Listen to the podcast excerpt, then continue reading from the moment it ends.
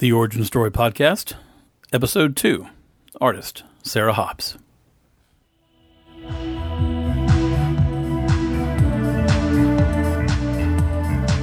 It's my favorite part of every superhero movie. It's the origin story, and everybody has one. Welcome to Pinecone Turkey's The Origin Story Podcast.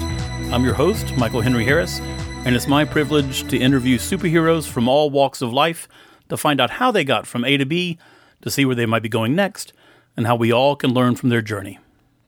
There was just a significant difference in me, I think. You know, I was plugging along for those first two years, working really hard, and I was making progress. But this was um, this was the big light bulb for sure. Hello, ladies and gentlemen. Welcome to the Origin Story Podcast. I'm Michael Henry Harris, your host. This is our first uh, real episode, uh, excluding the introductory episode. But this is our first one with a guest, and I am thrilled uh, to be speaking with this person. When I first conceived the idea for the podcast, she came immediately to mind as the first guest that I wanted to have. Um, I'm speaking, of course, of Sarah Hobbs, the artist. Um, she does installations, she does photographic installations, and she's also pushing her boundaries into video work as well. And we kind of dive deep into all of that. We talk about what her first opening night was like, uh, how she found her artistic voice in graduate school, how she goes from the idea of a piece to the actualization of a piece, how artists can use her, their uh, cell phones as visual sketchbooks. Uh, I ask her what her ideal day is like, how she works with her assistant, and we dive deep into her piece, Untitled Spare Room. Uh, if you're interested in art on almost any level and the process artists use to create, I think you'll really get a lot out of this. If you go to pineconeturkey.com and go to the Origin Story blog, you will see uh, show notes for the things that we talk about during the podcast, as well as links to her work so you can follow along visually with the work as we discuss it. Also, if you signed up for the Flock email, and if you haven't, you totally should, uh, she was featured as our January Artist of the Month. And in that in that email, you see her discuss another uh, one of her works. So I hope you guys will take advantage of that. So without further ado, Sarah Hobbs. Hello, Sarah Hobbs. Hi, Michael. Thanks for being on the show. Thank you. So at this point, I will have already introduced you, but uh, if you were going to introduce yourself, or you're at a cocktail party and somebody says, "Oh, that girl looks interesting. Uh, what does she do?" Uh, how would you describe yourself? That's always a hard question, Uh, right? Because people always ask me that, and I say I'm an artist, and they say, "Well, what kind of art?" And I'll say photography and installation. Very often, people know what that is, but a lot of times people don't, and I have to give a lot of description. Well, do you take portraits? Do you do weddings? And so it sort of is just a long, drawn out thing. And ultimately, I just say, "Well, here's my website. just go look at go, that." Go take a look and see Yeah. see if that makes any sense. Yes, exactly. That's cool. Uh, where were you born in Virginia? Is that correct? Yes, Lynchburg, Virginia. And did you grow up there, or did you? I did not. Uh, we moved from there to Columbus, Georgia when I was two. When you were two, okay. So no memories of Virginia. None. Do uh, why did you guys move? My dad got a better job, so that's why we moved. And I don't. I don't think my parents really enjoyed Lynchburg very much, so they were happy to leave. What kind of work was your dad in, or is he still in it? He was a stockbroker. He's retired, but he was a stockbroker. All right. And how was Columbus growing up? What kind of town is Columbus? Columbus is family friendly. I would say it's very different now than when I was growing up. Um, it's relatively small. Uh, there are a lot of parks. There, you know, I was never really bored as a kid, but there wasn't a whole lot of culture when I was growing up. Um, so I, you know, I wasn't often exposed to great museum shows or any the arts. I mean, there was there's music there, but um, we didn't really partake in that very much. Uh, it's it's quite changed now. It's very uh, it's a great place actually. More I go artsy there now. Much more. The um, Columbus State has moved their art program downtown, and downtown has been revitalized quite a bit. And I really enjoy going. I have a lot of friends there who teach at the school, and uh, have a friend Hannah who I collaborate with. So um, it, it's very different. I mean, it was it was great growing up and having a lot of friends and being around friends all the time, but know that was I mean it was a, a happy childhood there. Right. Where was your family, or are they into? Are they art? I know a stockbroker, but are they into art as well? Was that important to them, or to expose you to things growing up, or how did you first kind of get exposed if there wasn't a whole lot in the town? So my mother was very into art. She was she majored in French and Oh, wow. college, and she lived in Paris for a while after college. And she always had art books around. Um, my dad's a big reader, so he was very, in, you know, he's into literature. Um, when when I was, I think a preteen, I was watching a movie with my mom, and at one point the characters go to the Art Institute of Chicago, and they're flipping through uh, paintings, and my mom was naming the artists of every one, and I just I was a bit mem- mesmerized. My, how does she know? And it was my first thought that you know, well, she knows because each artist has a certain style, and I wanted to explore that further. Um, so that that was really kind of it. Oh, that's and cool. My, my grandfather was a photographer by hobby, so um, that is how I came to photography. Gotcha. Well, that wasn't Ferris Bueller's Day Off. It was. It Sweet. was. I love that scene. Yes. Uh, so I had read that your grandfather gave you your first camera, and I know if you read on the internet, it means it's totally true. But uh, is that did that actually happen? He did. Yes. And so this was his hobby. What was what did he like to take photographs of? I think it was just kind of everything. He took a lot of portraits and he did some landscape photography. He he grew up in Boise, Idaho, so um, he was around, of course, beautiful landscapes all of the time, and you know, he had a dark room in a like a building behind their house, and I didn't. I think it was sort of taken apart when I was growing up, but um, he definitely encouraged me in that.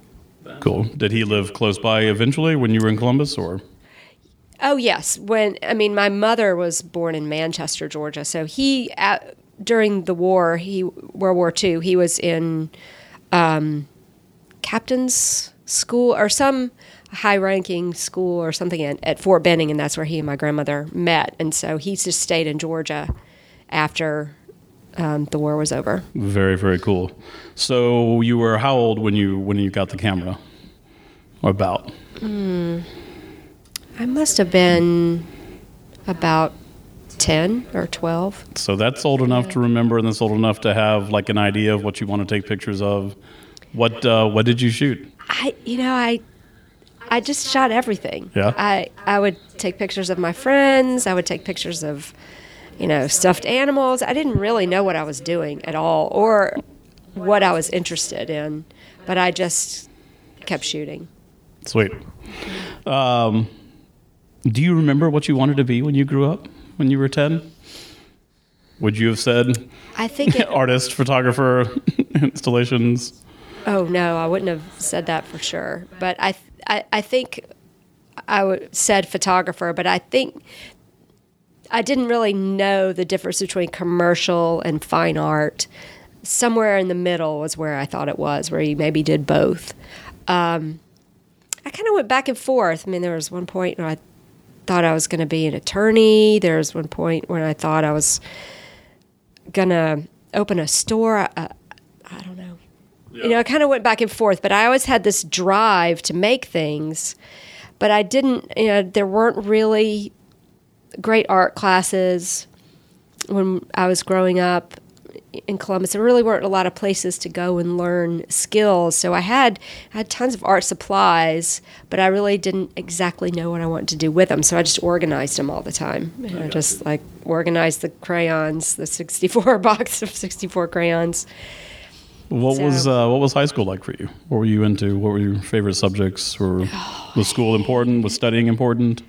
studying was very important. I hated high school. Um, all my friends went to another. Well, I did have a lot of good friends in in my high school, but my best friends went to a different school. So I, I I just spent four years thinking about leaving and going to college. I worked really hard. I was in every club. I was an officer and everything. I did everything I could to build up a resume to go somewhere else.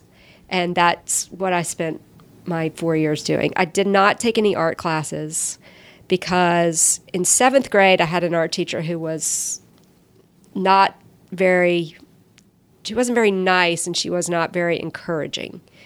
And I loved art, but I did not enjoy her class. So it sort of turned me off from taking art classes in high school because it made me nervous that I couldn't, that I didn't have the skills and that I wouldn't be able to be good at it. Isn't that that amazing when you think about now? I mean, you have children, I have a child, and you think about like it's it's the teacher sometimes. Absolutely. It's and my daughter and son have an art teacher who they do not like. And I would say that this teacher has been complained about to the fact to the head of school many times because she sort of kills the joy. And my kids love art and they love making art but I, when this teacher started there was a significant difference in my daughter's making art at home. Mm. It sort of killed her joy for it. And it really makes me sad. So she does it i think in the summer it sort of comes back she'll have another teacher next year in middle school but it completely depends on the teacher Did you uh, have to read Across Five Aprils when you were growing up? You remember that book? So I hated this book. yeah I hated this I book. barely remember it So it's a Civil War thing. Um, I think I was in the fifth or sixth grade when we had to do it, but we had a horrible English teacher, and she just destroyed that book. And so my son brought that book home two weeks ago, and I about started hiving up because I was like, "Oh my god!" And I, I did my best not to be like, "This is the worst book ever," you know, blah blah blah, because Yeah. it was mainly the teacher, and he's actually enjoying the book because he has a good teacher, and it's Yeah. it's fun for him. But it's it's depressing to think that like something you're clearly gifted in and clearly enjoy was not encouraged from the beginning, you know, when somebody whose job it is to encourage you exactly has that opportunity. you know it's it's very often when you hear when i you know listen to artists talk about the beginnings of their interest and desire to be an artist they often cite a teacher who instilled that love of it and it it was not until much later in my life that i had teachers that were like that i mean i had the love of it but I didn't come to those teachers until later. Good. I want to I want to talk about them. That's um, gl- that's cool. Uh, so where did you want to go? Were you trying to get away? I mean, obviously you went from high school and studying, going to college. Did you have a dream school? Did you? I didn't exactly. I just wanted to go far. I, I went to Vanderbilt my freshman year, Okay. and I I know they have an amazing art program now, but they did not back then. And I wanted to major in art history and minor in something else, but I would have had to design my own art history major and I wasn't really happy there anyway. And I that first year I just remember thinking, well, I hated high school and I don't want to hate college. So I transferred to University of Georgia Okay. and I applied to the School of Journalism, which makes no sense. But it's hard to get into, so I thought, well, I should apply to a school that's hard to get into, which st- makes no sense. I'm sure there's some there's some interesting insights there somehow. Yeah. So I, I did that and you know, I was taking some art history classes and I just thought, I don't what am I doing? I hate these journalism classes. I'm sure they're fascinating to people who like this area of, of study. And it is a great thing to do and be and I you know, I I love the curiosity of that, but it was not for me. So I just transferred to arts and sciences and just finally did what I wanted to do. So I majored in art history, and it took a long time to actually get into photography classes because at that point, you had to have a permission slip the, from the teacher to apply to the class, and you had to know what day the teachers were getting the slips. So it was this whole secret rigmarole that you had to go through, and I didn't know until my junior year that that's what you had to do. And so I didn't get into photo classes until my senior year. That seems crazy. It was crazy, and it's not like that now. I mean, everything's very organized, and you know, you have to start off in drawing one, and you have to apply to get into the art school now to take anything.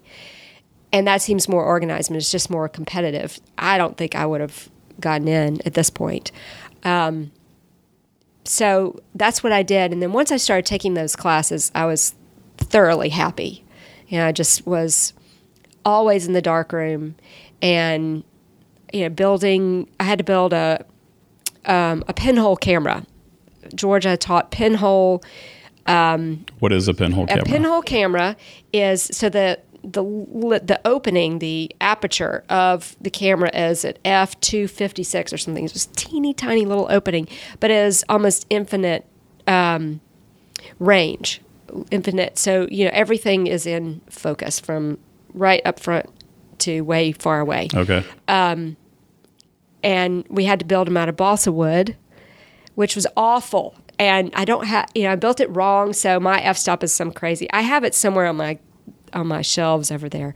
Um, but you have to put photo paper in it and then expose that to make a paper negative. It was just nuts. And then maybe halfway through the class, you use a regular camera. Oh, but it does make you slow down and really understand light and, and exposure and everything. And so I, I thought it was actually a, quite a lovely way to have a big, uh, an introduction to photography. That is very cool.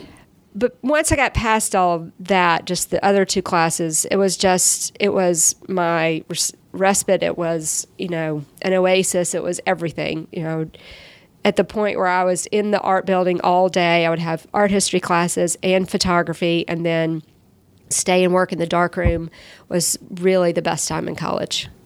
I was thoroughly happy. When you started taking the art history classes, was it with an eye to learning about your taste and what you enjoyed so that you could then do with photography, or were you thinking you would teach then? Or was it just, this is what I love, I might as well study what I love? I think it depended on the day, really. You know, sometimes I thought, well, I'll get a master's in art history and then maybe a doctorate and then I'll study. But then I thought, well, what? I don't want to do that. I want to go to graduate school for photography, and then I'll teach photography. So that's what I thought I would do. Um, it did take. There were five years in between undergrad and graduate school, but you know, I just I just knew that I was where I wanted to be, and whichever road I went on, as long as it led back to that building or some art building in some school, it was it was the right choice. Was there a moment or a teacher or a class that was like that made you just feel okay, this is where I belong? Not particularly. I would say that that first class, that first photo class was more challenging, just in a technical way. The second class I took was taught by this woman named Mary Ruth Moore and if you talk to anyone who's ever taken a photo class at Georgia, they will tell you how much they love this woman. She's retired, but she is she is absolutely wonderful. She's brilliant, she's wise, she's sassy, she's witty, she's independent, she's strong, she's she's just an amazing woman. And she has such interesting insight into art and the art world and everyone's psyche. And she tells stories in an amazing way. She's got this amazing southern accent. And it's just it's it's kind of enchanting to be in a class with her. Right. She's all in. If you're in a class with her and you are showing work and she's talking about it, she is all in She knows you. She knows that work. Um, certainly is honest if she thinks you can do better. But it was just uh, a great experience, and I did um, end up taking doing some independent studies with her in graduate school because she didn't teach the graduate classes, but you know, you just want to be around that, Right. You know, It's lovely when you find somebody with that like energy and passion and who can give you attention. yeah, Like that's so hard to do. it is. Uh, that's amazing. So you got out of uh, Georgia undergrad. What did uh, what did you do? How did you support yourself? What were your what was your thought process? When I graduated from college, uh, I yet again wanted to get away. So, my senior year, I had a roommate who was manic depressive, um, uh, not diagnosed until really towards the end. And um, she's okay now. Like she's got a family and she's wonderful, and I'm very happy for her. Um, but that was a very difficult time. So I was simultaneously I was th- just elated with school, but my my home life was very challenging, and actually um, ended up being sometimes scary and dangerous. Um, and so I would spend the night sometimes on my sister's floor in her dorm room um, or with friends because I was worried about myself. Um, so again, I had this situation where I was ready to leave. So I moved out to Wyoming, to Jackson, Wyoming, and I meant to be there a year, and um, it turned into two. I worked in a camera store Okay. and I worked in a photo gallery that was owned by the man whose photos were in it, and they were all landscape and just lovely landscapes. So yeah, I, I stuck in the. I mean, in addition to you know being a barista and a breakfast hostess and five other jobs, Of course. I did do that. So I was still in it, and the people who worked at the camera store were nature photographers, and you know, they would go up to Canada and photograph polar bears, and and I loved their work, but I just thought, well, this isn't really what I want to do. So I didn't do a lot of work out there. It was mostly just about being in nature and fun and um, enjoying some years out of college before things got serious. So Right. that's what I did. And then I was there two years, and then I moved here to Atlanta.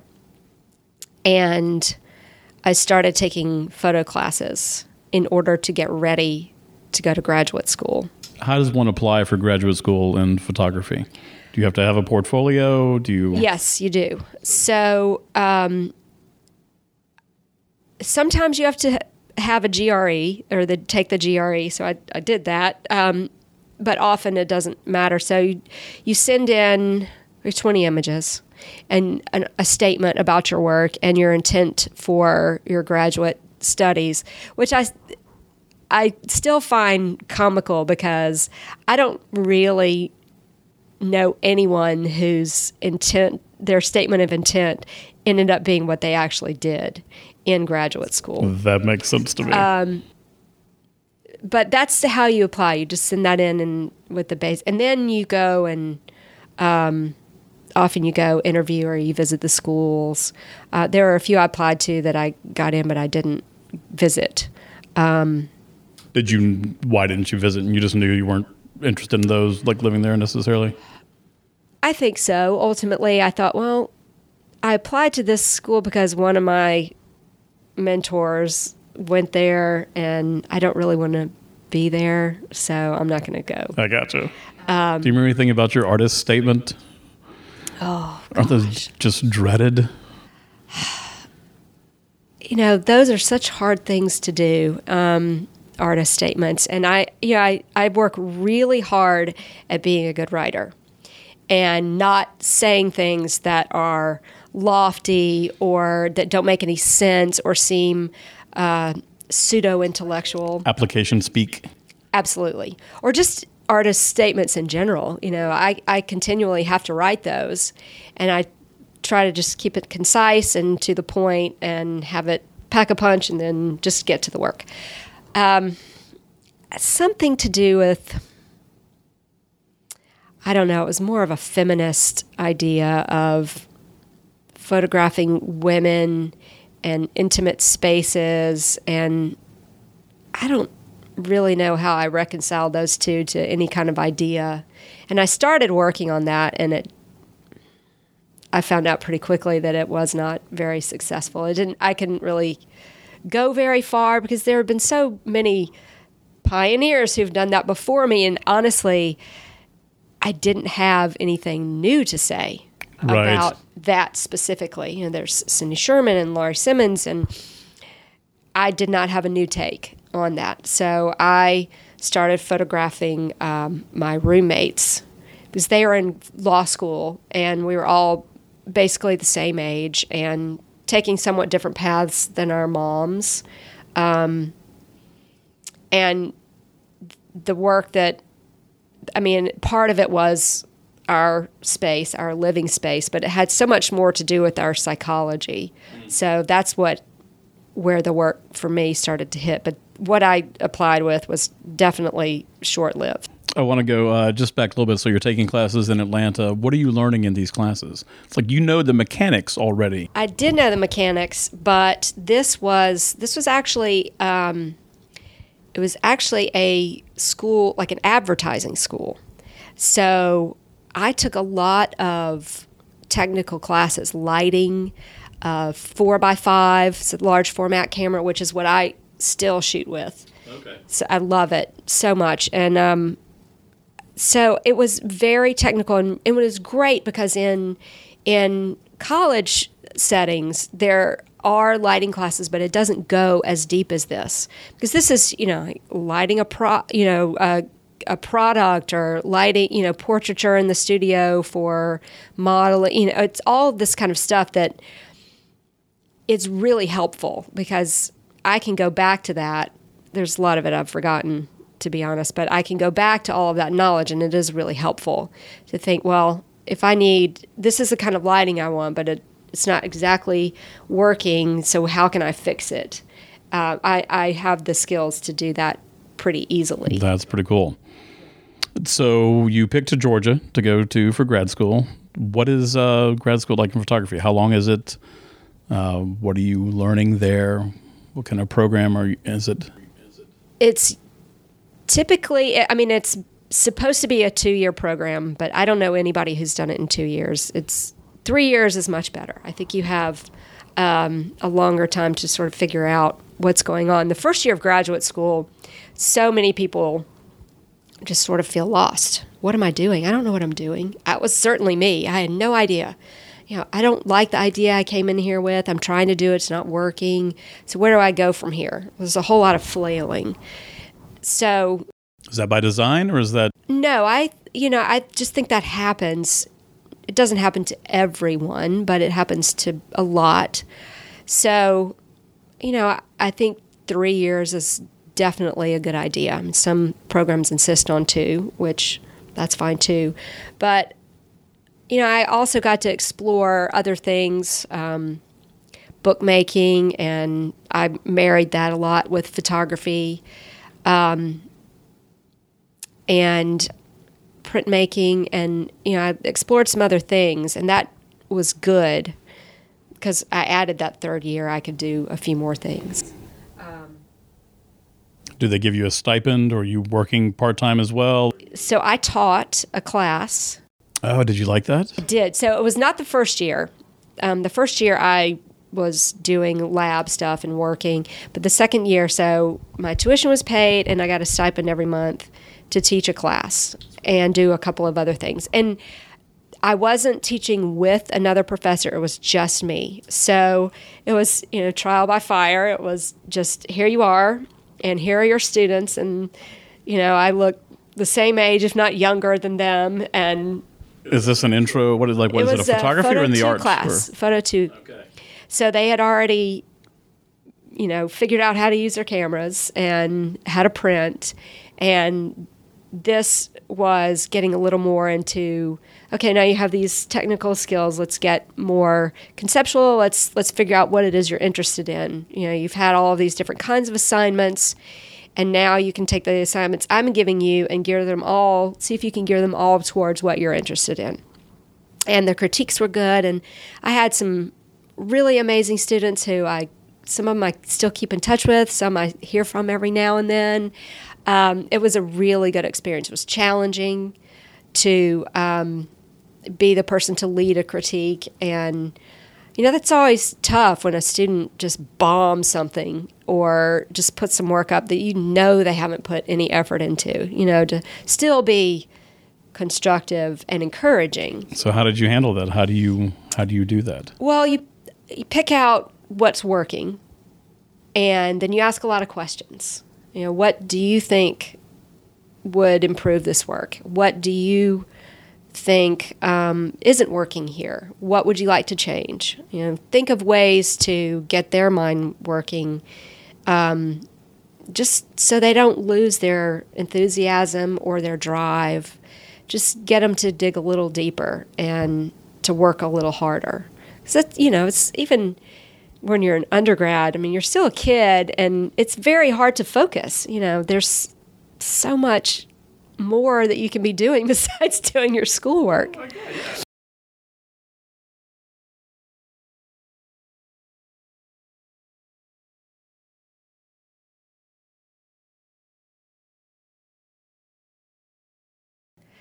Yeah i mean they're always serious students and then there are always some that want to do photography and but they aren't really putting in the work. So i you know i think by the end i would get everybody more um, energetic about it and more serious i hope i did i don't know but I, I enjoyed it so i had i taught and i taught for two years of grad school which was really nice I bet. Was it during this period that you kind of started to formulate more of what you wanted to do with your vision? And can you talk a little bit about that process and experience? It is. So the work that I was doing with my roommates was very I was very controlling with it and very heavy-handed. And there were some it was a, a mixture of some portraits of them, but also our living spaces.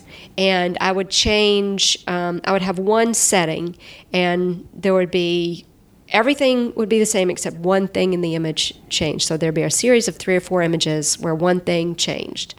And it had to do with the, our psychology and how we're living and um, our ex- life experiences and what that says about us. So at the end, I was just photographing the interior with the objects, and I thought, well, I don't really even need them. I mean, I, for that project I did, but I thought, well, I don't really need people in this to get my point across.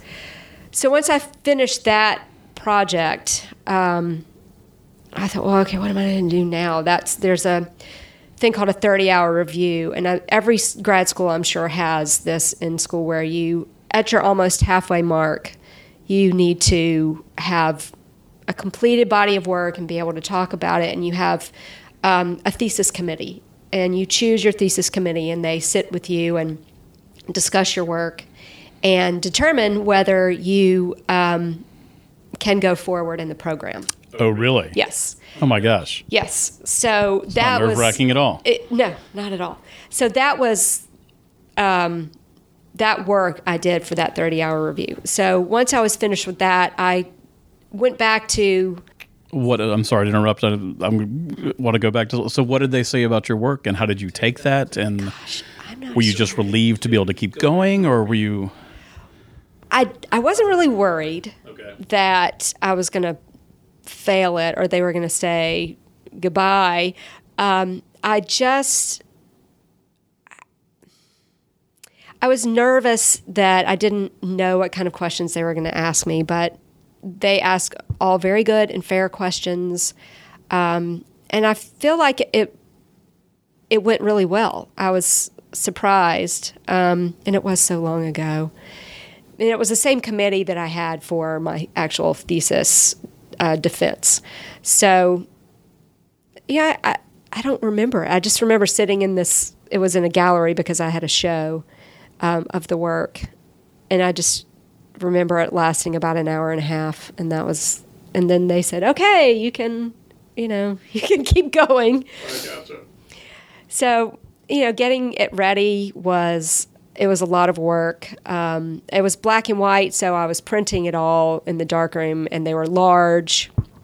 So, um, I mean, I'm really I love black and white printing, and I'm really good at it. But um, you know, to have to, it takes a long time to get something right. And I think I had about 15 images, large prints. Um, it wasn't a bad process for me, actually. I, I didn't really mind it. I liked hearing other insights that they might have into the work that I hadn't thought about, which is always good. interesting to me sometimes. And as a, as a writer, you know, you'll people will see something in your play that you know you either you know consciously definitely did not intend maybe subconsciously, you know, somewhere you did, but it's always it's interesting to see what people will read into your work, whether you know you intended that or not. Yeah, I think that that provides a level of knowledge that you're a, a success. You know that you leave something open for your viewer or your listener or your audience to gather that it comes from themselves. You know that means that you left it open enough. Right, which is part of the communication, right? That's part of why you know you do what you do. Uh, okay, so you're you get to go back to school. You get to do it. This marks kind of a different phase now yes. of of your work. Tell me a little bit about. So, when that happens, you think, okay, well, I, I feel I was finished with what I had done. I didn't have any more to say about that. So I thought, well, what am, what am I going to do now? So I went back to um, what I always go back to, which is photographing um, abandoned houses. And I love doing that. It's what I have always loved. I the work I applied to graduate school with was all of this one abandoned house. What is appealing about that? I think that it's just being the mystery of the space. Just thinking there's layers of lives in this space, and you have no way unless you have access to the knowledge of people who live there, but usually you don't. You just come upon a place like this. You have no way of knowing what happened, but it lets your imagination go. And so there is a psychology to these spaces and a mystery. And that feeling really comes from you. It doesn't really come from the space exactly, it's just what you're bringing to it. So um, I've always, even when I was a kid, I was enamored with empty houses and mysterious houses. So I went back to doing that, and I was doing this series called Empty, and I sort of went beyond houses to other places that looked empty. You know, and that's sort of boring, really. So I thought, well, what if I start adding things to these spaces? And what if they aren't necessarily abandoned houses? So I had to, my roommates graduated from law school, and I had another year of school. So I, we were moving out of the house we lived in. And I had to paint my room, of course, because I had painted it some crazy color. And I thought, well, what? I'm just going to draw all over the walls and um, put things on the walls before I paint it.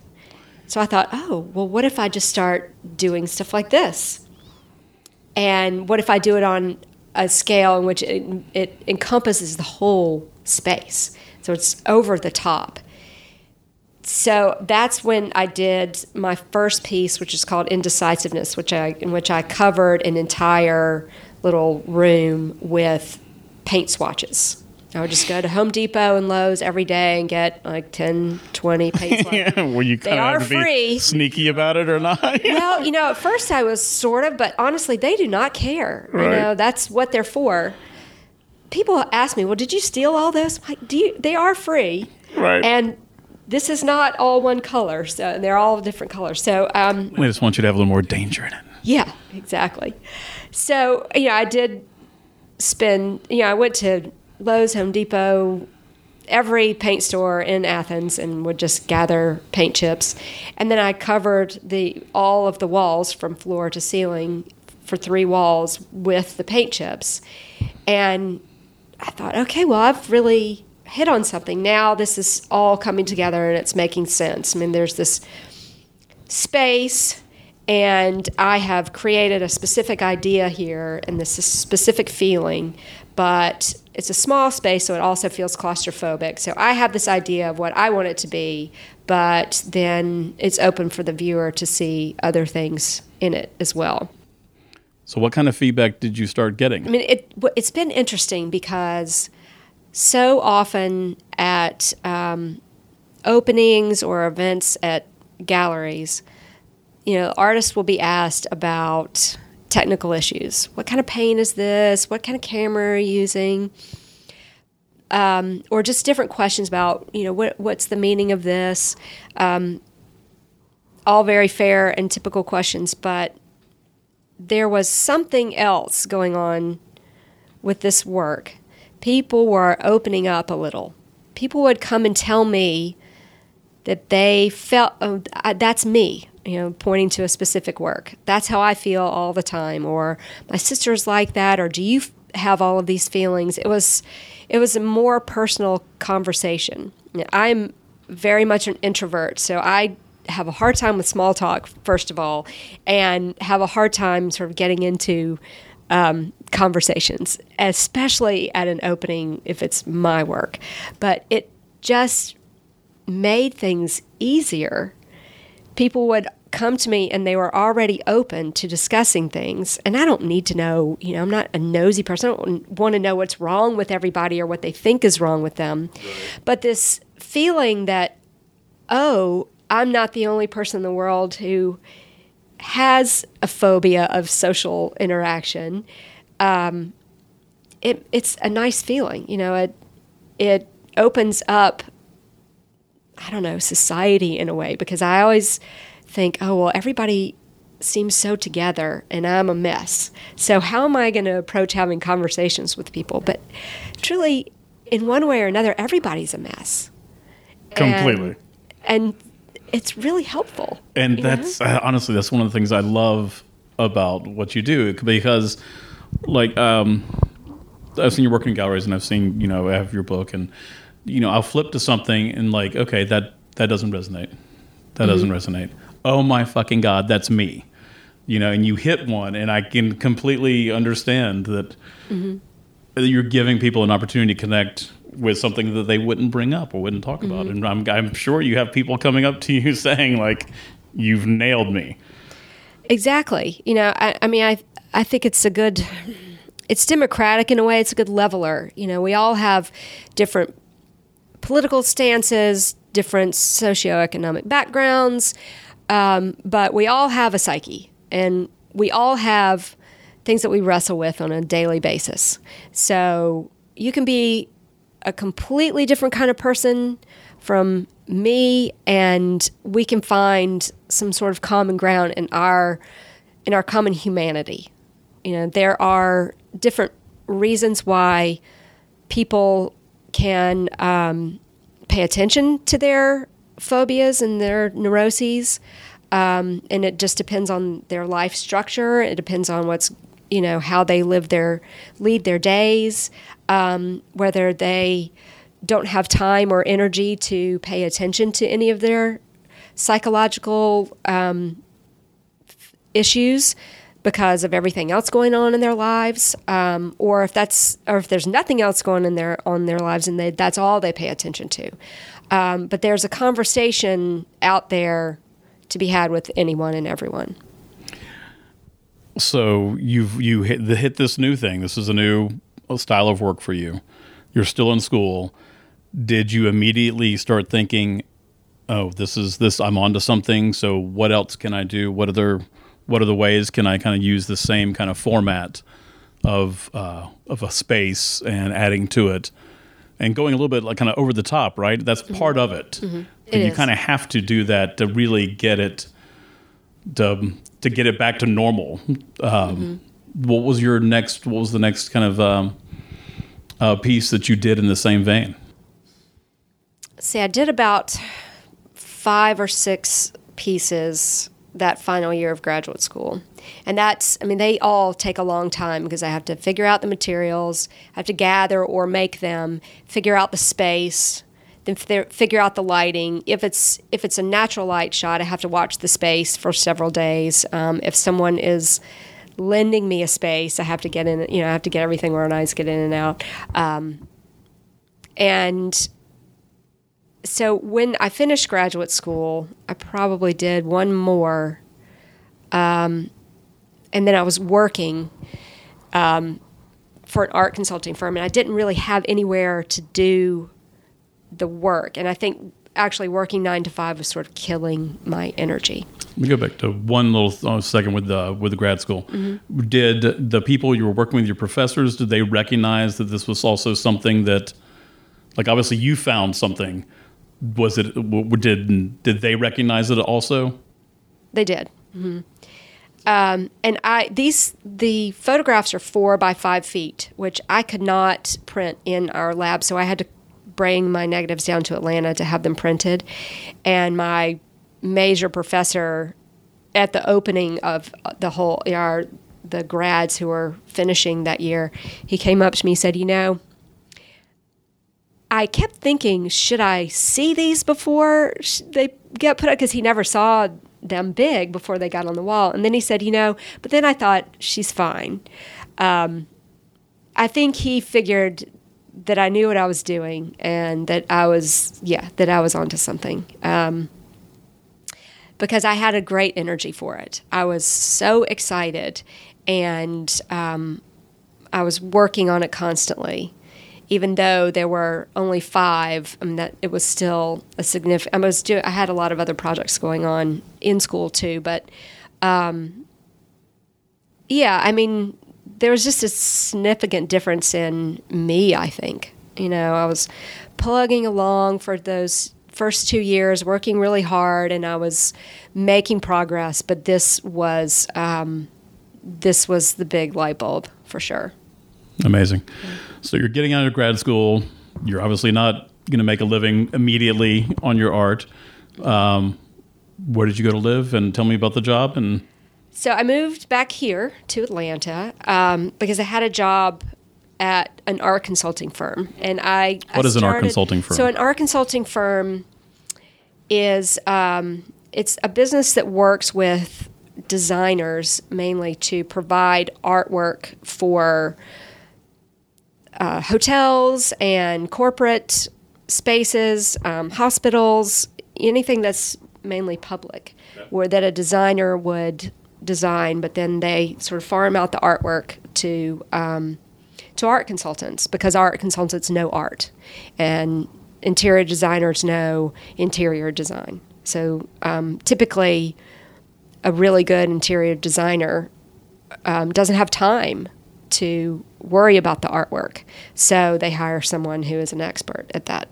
So I had worked at a firm uh, before graduate school and one of the women who worked there had gone to another firm and they needed help. So I was, in addition to doing, finishing my third year of graduate school, I was coming down here a, one day a week from Athens to Atlanta to work. And that was helpful because all of this, all of these prints that I was making for my thesis show were quite pricey. So it was very helpful. Um, and then they said, well, why don't you just work here full time. We'd love for you to stay on full time after graduate school. And, and that was nice because finding a teaching position is really tough. And you have to teach adjunct or just be a visiting te- visiting um, artist. So no benefits for a while. Mm. No no benefits, and you just sort of go. You move often, and there was a part of me that thought that I wanted to do that, and then part of me thought I didn't. So I thought, well, I'll just stay in Atlanta for a while. And if I want to start teaching, then I will do that. Um, eventually, I ended up teaching some at Georgia State and at, back at Georgia. But um, I was doing that. So I worked from nine to five and I did that. And I moved from that firm to another one. Um, and it was not, you know, that's draining honestly. It's really hard to have a nine to five and then come home and have energy for artwork. Um, but that third and final year of art consulting was when I got a solo show and in Atlanta. And then um, I actually got fired from that job, which outstanding. I, it's it's it wasn't really anything I was doing. It was that it was the economy. Um, but I don't know. I, were, I've never were- been fired You were for let anything. go. I've been fired as well, so uh, I'm glad to have somebody else in that club Yeah. with me. I mean, it was it was kind of good. Um, but then you know, I like did some other jobs just for money because I mean, it it doesn't flow in when you're an artist. So no, by, it's by you know, no it's, means. it's very important to have something stable. So, how did you get this show? So How does this happen? my friend who um, I worked with in art consulting was good friends with Nancy Solomon, who owned Solomon Projects, and she um, showed Nancy my work, and Nancy um, liked it, and she said, "Well, why don't we put two pieces in, like in the back at this other opening?" And see what happens. And there was a really good response. And so she said, Well, that's great. Let's, why don't you have a solo show? Oh, so she got some positive feedback, clearly. Yes, she did. And so she gave me a solo show, which was really, it was taking a chance because I mean, that kind of work didn't really sell. And she wasn't really sure, you know, is it going to sell or not? I don't know. How old are you at this point? 31. Mm-hmm. Yeah. So I'd been out of graduate school for about a year. And I'd had, you know, work in lots of group shows and done little things here and there, but this was the first thing that was real. What's the career trajectory for a an artist coming out of grad school? Like, what are you? My presumption would be that you are aiming to get this solo show because that's to kind of get your name out there and get some money. And mm-hmm. but like, how do people end up? How do people make that happen? So much of it is luck.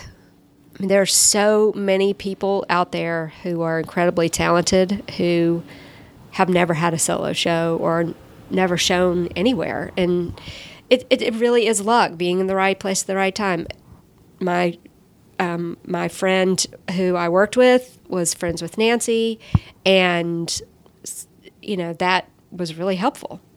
And I think there have been many moments in my career when I've been at the right place at the right time, and it, it's just luck. I mean, you have to have good work.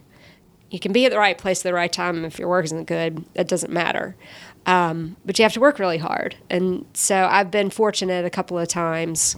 Um, you know, I think ideally you get out of graduate school and I mean, I think this was what a lot of people think. You get out of graduate school, you move to New York, you find a gallery, you're in some shows, you get a solo show, and then um, you get more solo shows, and then you work yourself up to, you know, you're in the Whitney Biennial, and then all these things happen. I mean, it, it's a very winding road. It's not straight, and people get to it in all different kinds of ways. I mean, you know, somebody could have their first solo show at 67 and be an absolute hit. It's just that's one nice thing about the arts is. It, you know, you don't. It's not the person who's up there; it's their work. I mean, it is partly the person, but you know, age doesn't matter. Um, I mean, as far as you know, when you start your career, age and and gender, of, of course, do play part in just like any other um, Every other line of work. Um, it does play a part, but you know, it's a windy road for everybody. Right. Uh, how does the uh, economics work with the gallery? You have a solo show. They are. Did you create new work for the show? Was this already stuff you had that you'd been continuing to work on? You know, from grad school and from after that. It was 50 50. 50-50. Because none of that work had been shown in Atlanta. I wanted some of them to be shown. And then I made some new ones. Typically, I, w- I have about seven new pieces in a show because they are large and they need some space around them. Um, so I think I had made three or four new ones and had three or four. Did you have a do you, did you have a goal financially of how much you wanted to and I don't want to you know focus on the money but part of what interests me is how artists are able to balance their lives with day jobs and careers. And you know are you a goal driven person? Did you say okay well I've got these you know seven pieces. You know I want five of them to sell then I can do this and this and this or or do you think like that at all? I think it's really hard to think like that because art is so subjective and um, it's a luxury item. To be honest, you know, it's it's for discretionary income, you know, and so you don't ever know. I mean, which way the economy's swinging, how you know, and and it's also about taste. If everybody hates it, um, you just never know. So I think the best an artist can hope for is that some pieces sell in a show. Um, but you get exposure. It's you know adds to your resume. People see your work. Um, maybe a curator from somewhere else comes and sees it and wants to do a show. You know, the money is. I think just to be an artist up front, you just cannot think, "Oh, I'm going to get make a lot of money being an artist." You so know? true, so true. If I if I sell something in this show, that'll be great. Right, you have to love what you're doing, regardless of how it's received. Exactly. Otherwise, you're you need to pick a different profession or a Exactly. hobby or whatever you want to call I it. I mean, I have a career, but I don't have a steady paycheck at all. right. And and I have to be okay with that. Otherwise, I I just can't do this. So it's your first solo show. It's opening night. Uh, they've invited their mailing list, and people, I'm sure, are collectors, you- or you've invited some of your friends, I would presume, Mm-hmm. as well. So, what is that like for you? What does that feel like? So nerve wracking. Um, because I don't like to be um have a lot of attention on me. I don't like attention, and so yeah, I don't. I didn't have a name tag that said artist or anything. So that was nice, but it, it's it's nerve wracking because people ask questions, and I mean, it's while I did say all of that, where it's easier to talk to people, they'll come up with me to me and uh, and open up. That's very nice, but it it's double edged sword because if it's a lot of that in one night, it's it's pretty heavy, um, and and very tiring. I, I would much be much happier just being in the back just watching what else is what's going on. But people are really nice and warm and if they like your work they want to tell you and you know there's nothing wrong with that. So you know it, it's it's it's good and it's bad. So, how long did the show last? The shows What's are usually up show? about six weeks, six weeks to two months, but typically six weeks. Yeah. And was this, would, did you deem it a success? And did uh, the gallery owner deem it a success? I think so. I mean, they sold some pieces, um, which was nice, and I had a good turnout for the opening, um, a pretty good turnout for the artist talk, and um, yeah, I think it was. You know, definitely made me want to keep working. Yeah, I'm not even sure what success means in this, you know, in in, in the arena, you know, for this. Exactly. Yeah, it just depends. Um, you know, it depends on the weather that night. I mean, I would say the majority of the openings I've ever had, it's either rained or snowed or some something. There's been some sort of crazy act of weather. Um, you know, people still make it out, and and that's nice. I mean, even if one person shows up because they want to see what you made, it's nice. Um, so yeah, I, you know, it's it's a nice feeling to have people come and, and look at the work and have someone write about it and you know offer their opinion and you know it just you just it just keeps it going. Right. You know. Uh, if it's okay with you, I'd like to talk a little bit about your process. Okay. Uh, I know that can be sensitive, so if oh no, it's fine. okay, so you have an idea, and ideas I know can come from anywhere. Uh, what is your next step? How do you tell an idea that has legs from an idea that doesn't? So it's a very organic process. When I first started all of this, when I was in graduate school, I was very rigid in my process. I would have a concept, and then I would choose materials, and then I would choose a space. So it had to go in that order. Okay. So why had- why that order, or did you? Because it worked the first time. Okay. Um, I thought, well, this is a good formula. So I just had that formula, and it worked. It worked the first time, and it worked the following five times. So I just had lists of phobias and neuroses, and I would look at them and just try to come up with, you know, materials that might um, be useful or that might illustrate it. Now, were these the, this are these all personal to you? The uh, the neuroses or the compulsions, or the ones that you see out in the world and your friends, or just you know, just these are this is what we're dealing with as human beings.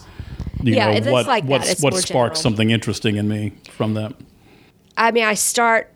I started really by doing research online, and you know, I have, I think the the Bible of psychology, which is the DSM. So I have that over there, um, and I would just go through it. You know, it lists um, it lists a condition, and then it lists all of these symptoms or behaviors that you have to have three out of five to be considered this or that, and so I could either take the main issue or one of the conditions.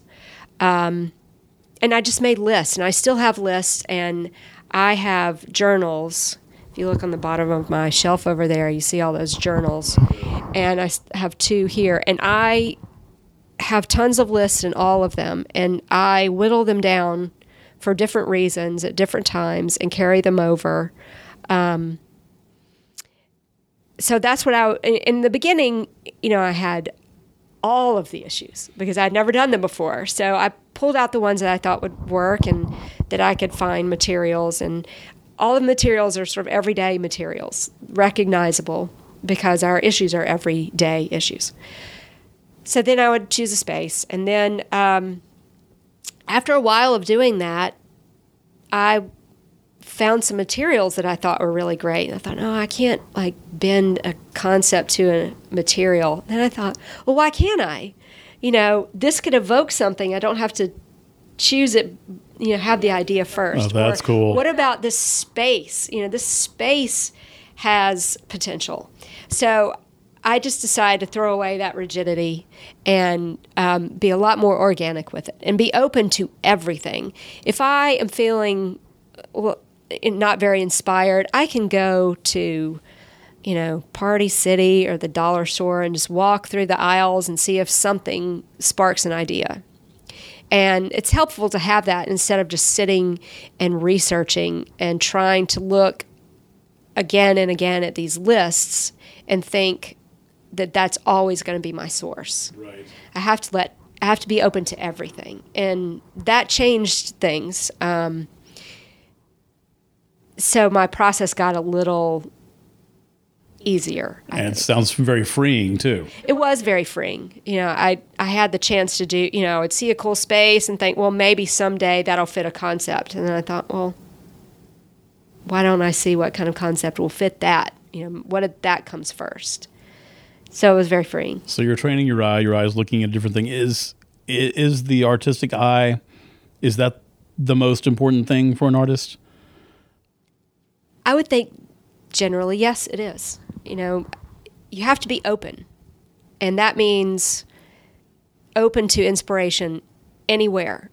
If it's a terrible commercial on television, or it is um, the soup that you're stirring at dinner, or the, you know, the way that the um, hotel room you're staying in is arranged, whatever it is, or you know something that you see walking, you know something you see on the ground when you're walking, you have to be open to everything. And I th- I think most artists are, you know, whether you work in, whether your work um, is metal, or if it's photography or um, weaving, whatever it is, you can find inspiration anywhere, but you have to be have that turned on all the time.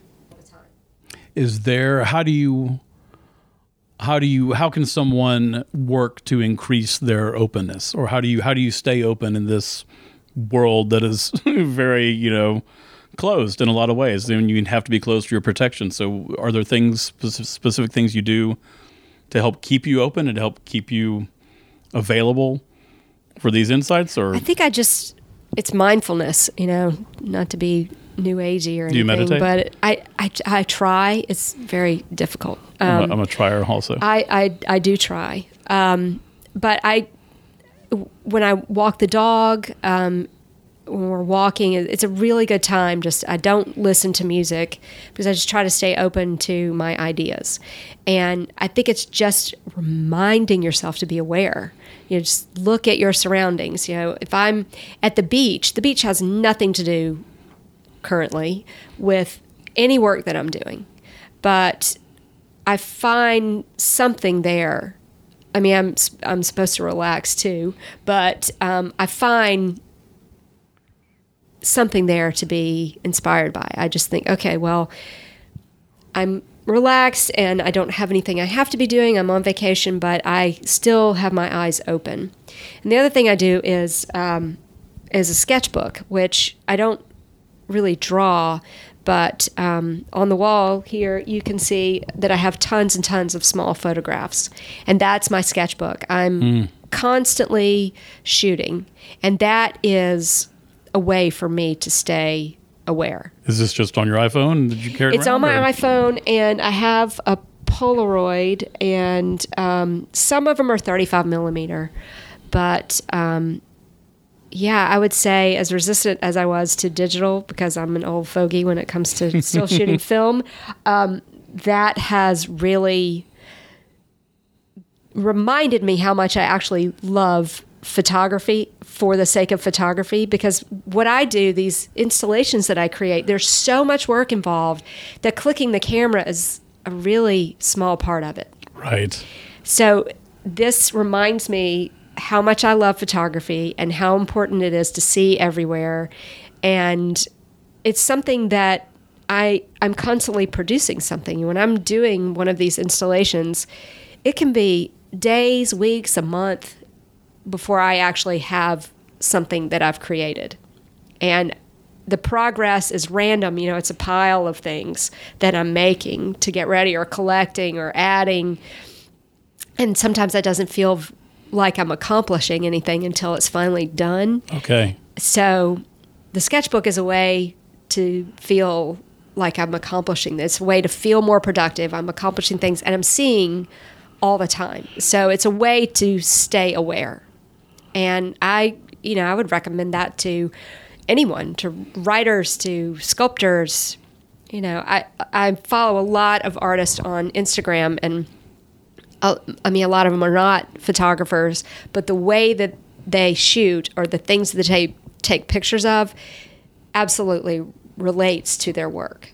So I see that other people are are using that as a way to be mindful also. That that's amazing. I want to come back to social media and Instagram specifically with photography if you're working on, a, I'm going to I'm going to call it a project, mm-hmm. and I I think when I say project with your work, I mean I guess a photograph in this case.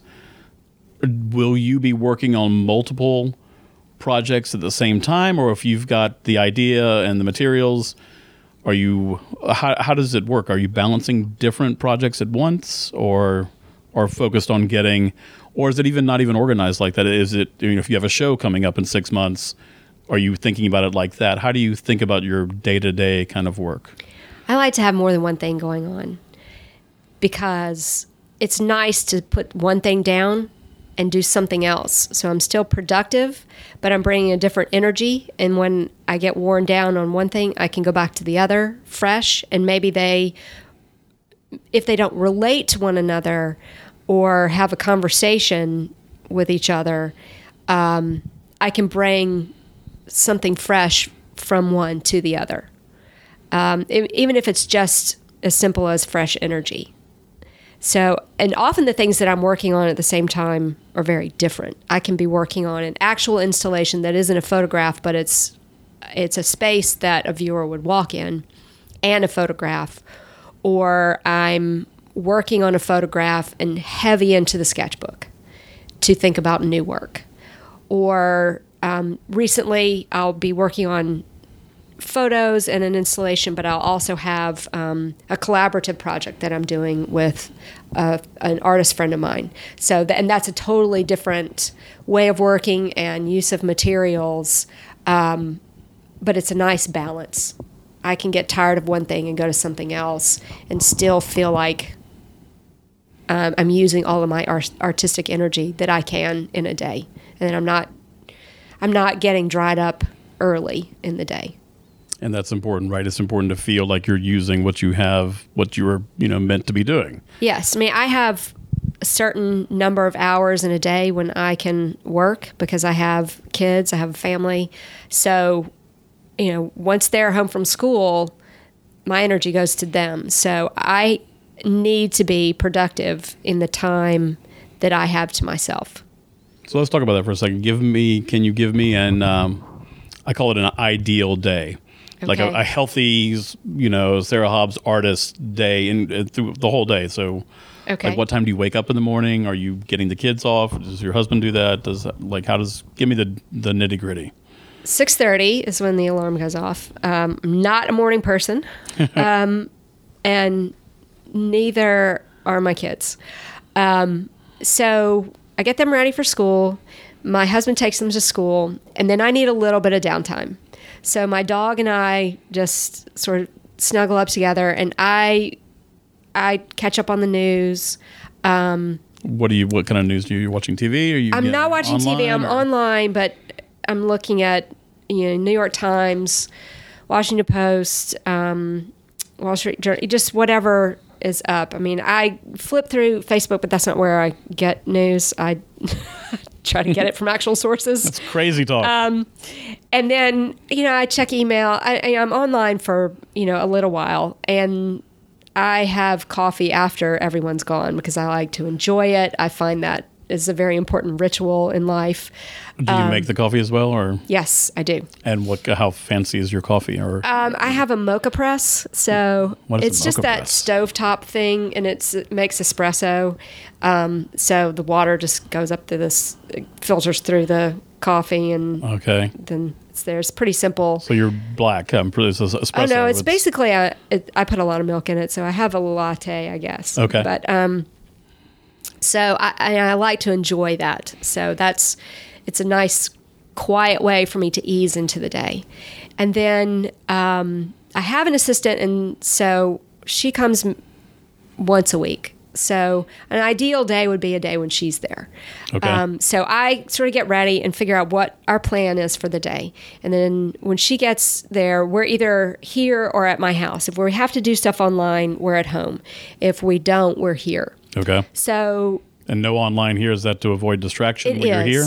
Okay. I, well, first of all, I don't want to pay for Wi Fi in my studio. Understandable. And second of all, yeah, I would be on it. I mean, if I need it, I've got my phone, but I would be on it. You know, I could research this and that. Um, so we discuss what we're doing. We work out, um, you know, logistics and issues. And so, say we're in the middle of working on a photograph. And um, for example, I did one um, in the spring in which I made, I don't know, I never counted and I should, um, jello molds. So we would be at home for a while making jello. And then we put it all in the refrigerator.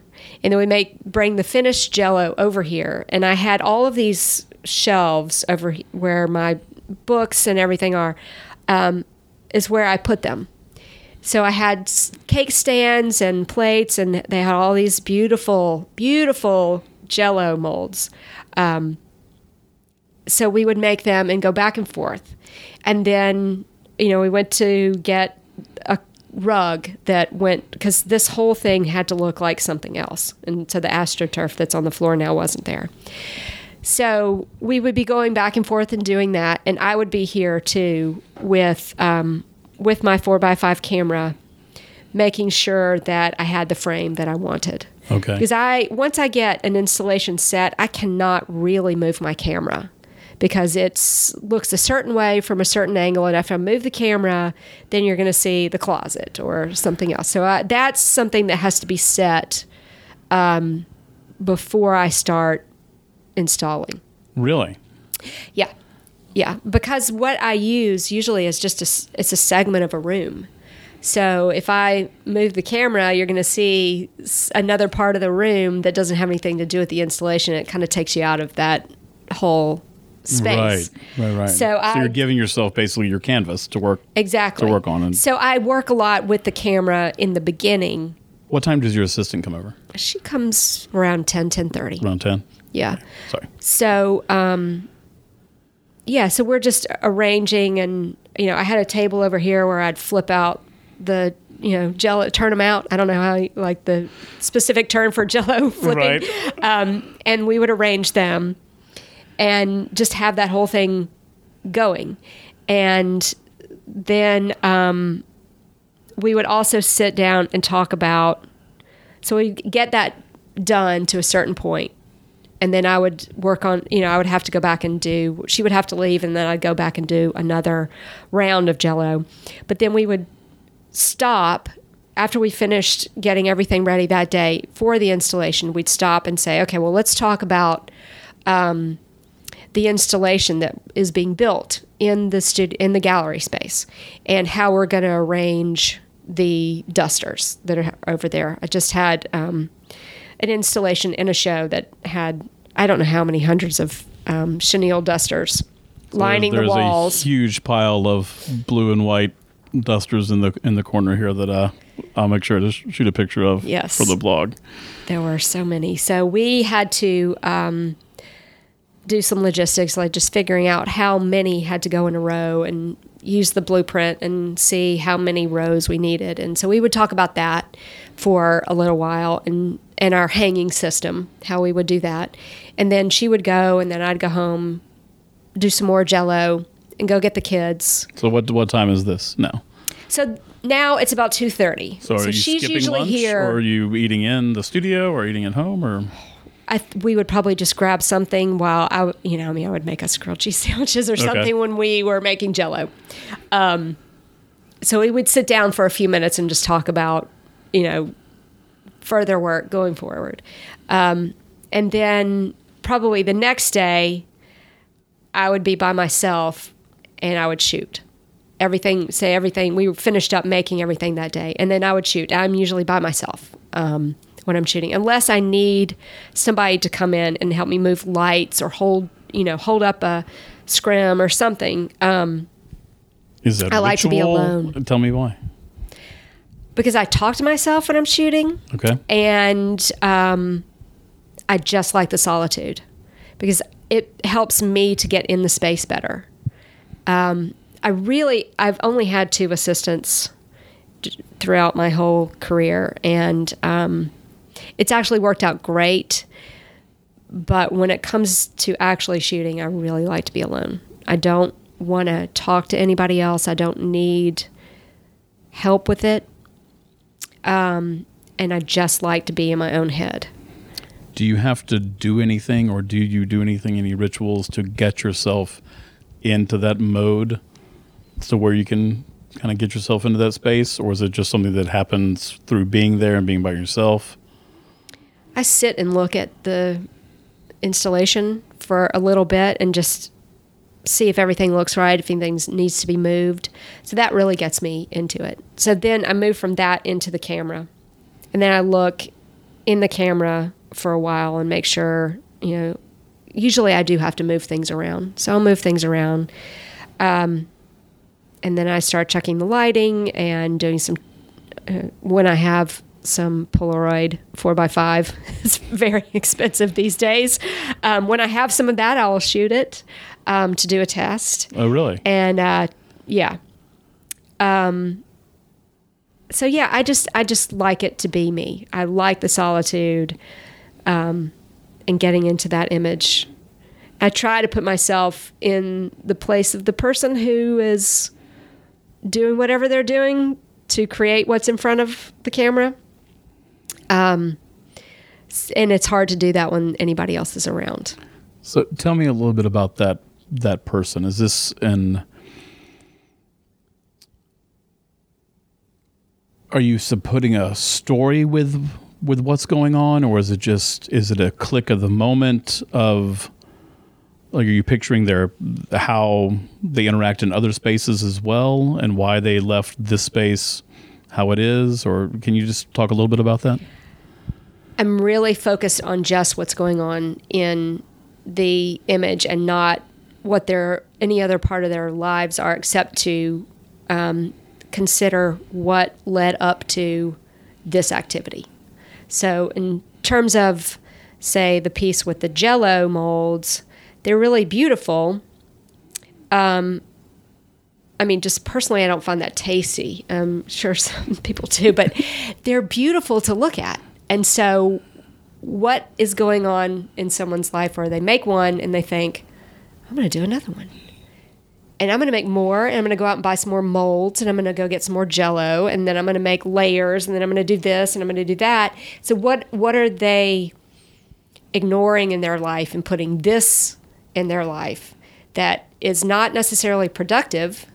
And in the photograph, you can see, if you look closely, the ones that are closer to the molds that are closer to the back are actually growing mold, and some of them are slipping off of the uh, the stands or they're flattening out.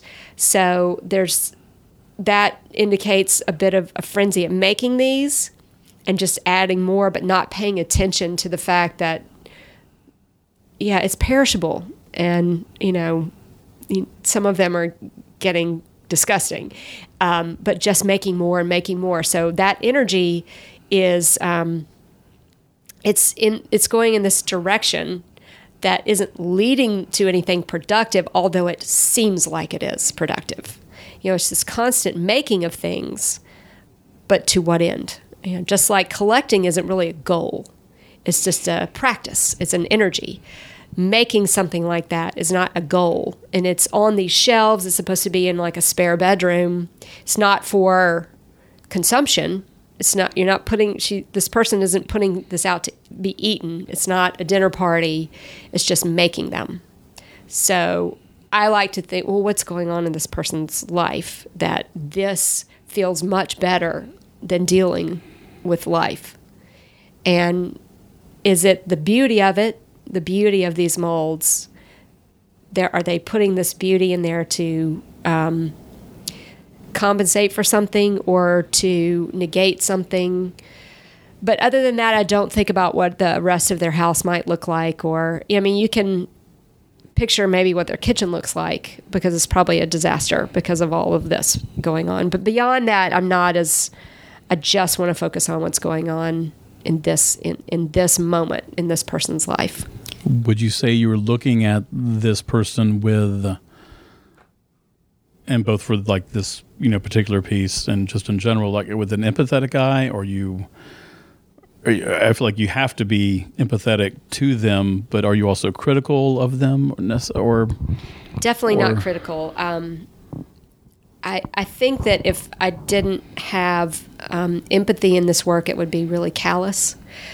I really understand when people are going through things. I, you know, I certainly have my share of issues, and I, I find I've actually found a joy in making these things. I don't care for jello, but making these was really enjoyable. I mean, I actually had a goal, but I tried to put myself in the place of the person who um, who is creating these spaces um, to either assuage a sorrow or a guilt or an anger or whatever they're trying to do.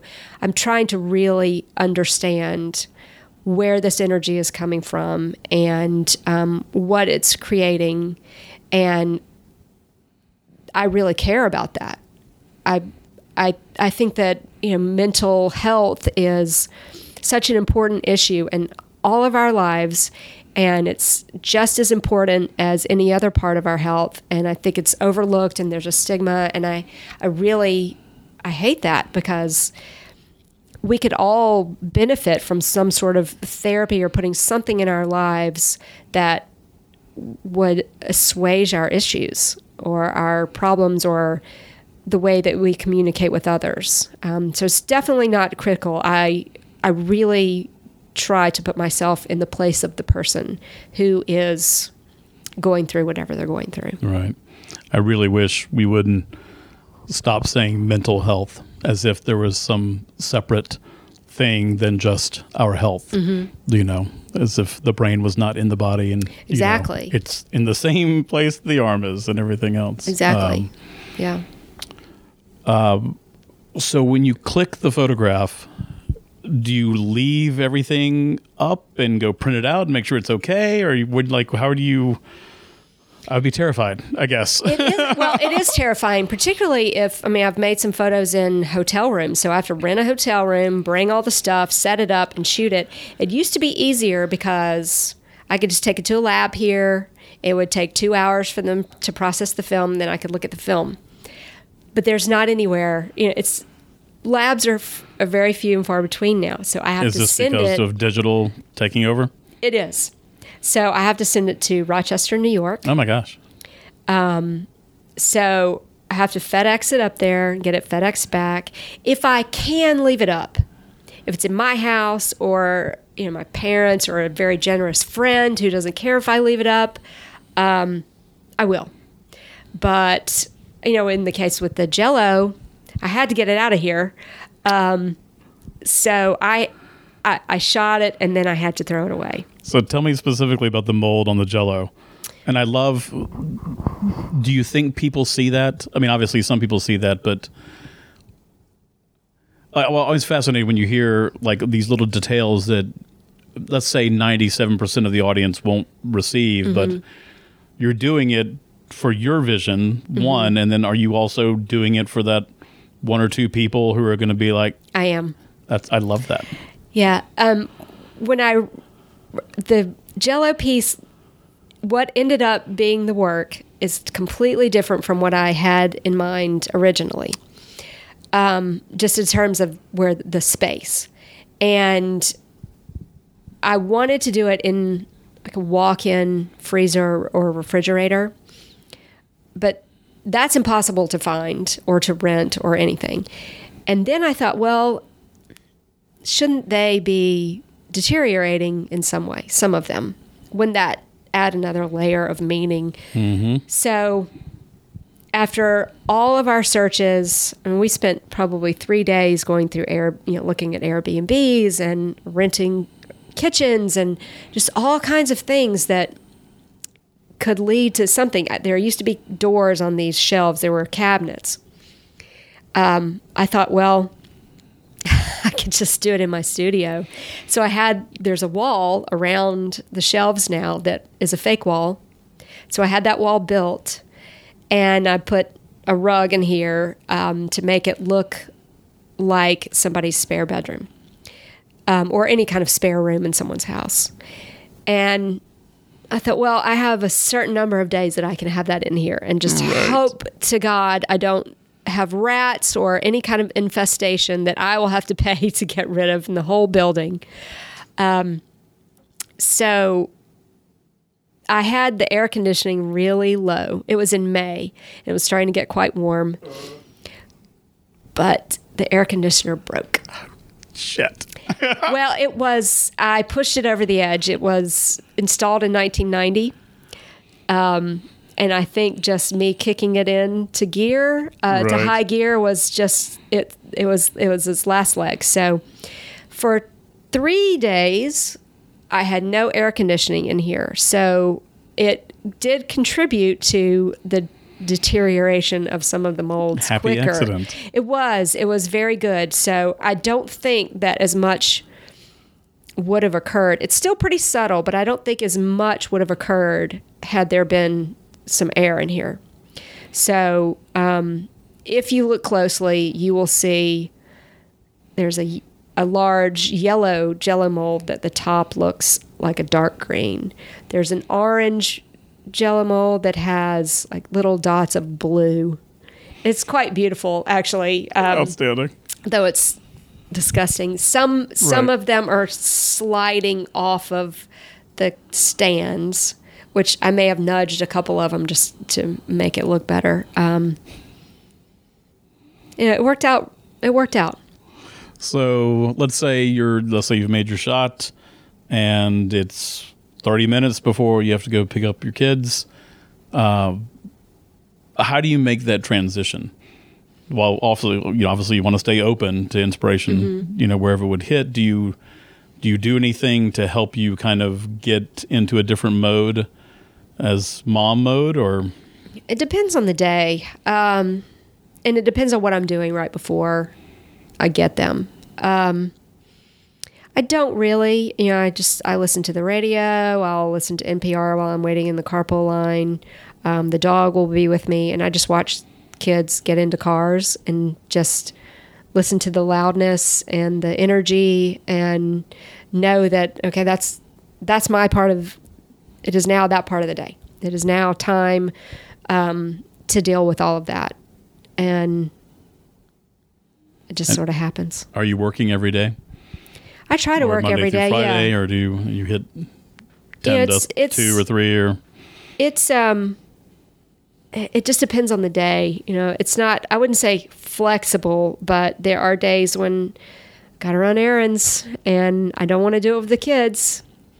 So i'll do that but you know i'm always thinking of stuff. Um, and then there are days i'll be in here for three hours straight working or i'll be at home um, printing out images that i've culled from the web that are inspirational that have to do with a new specific project, and I'll print them out and bring them over here.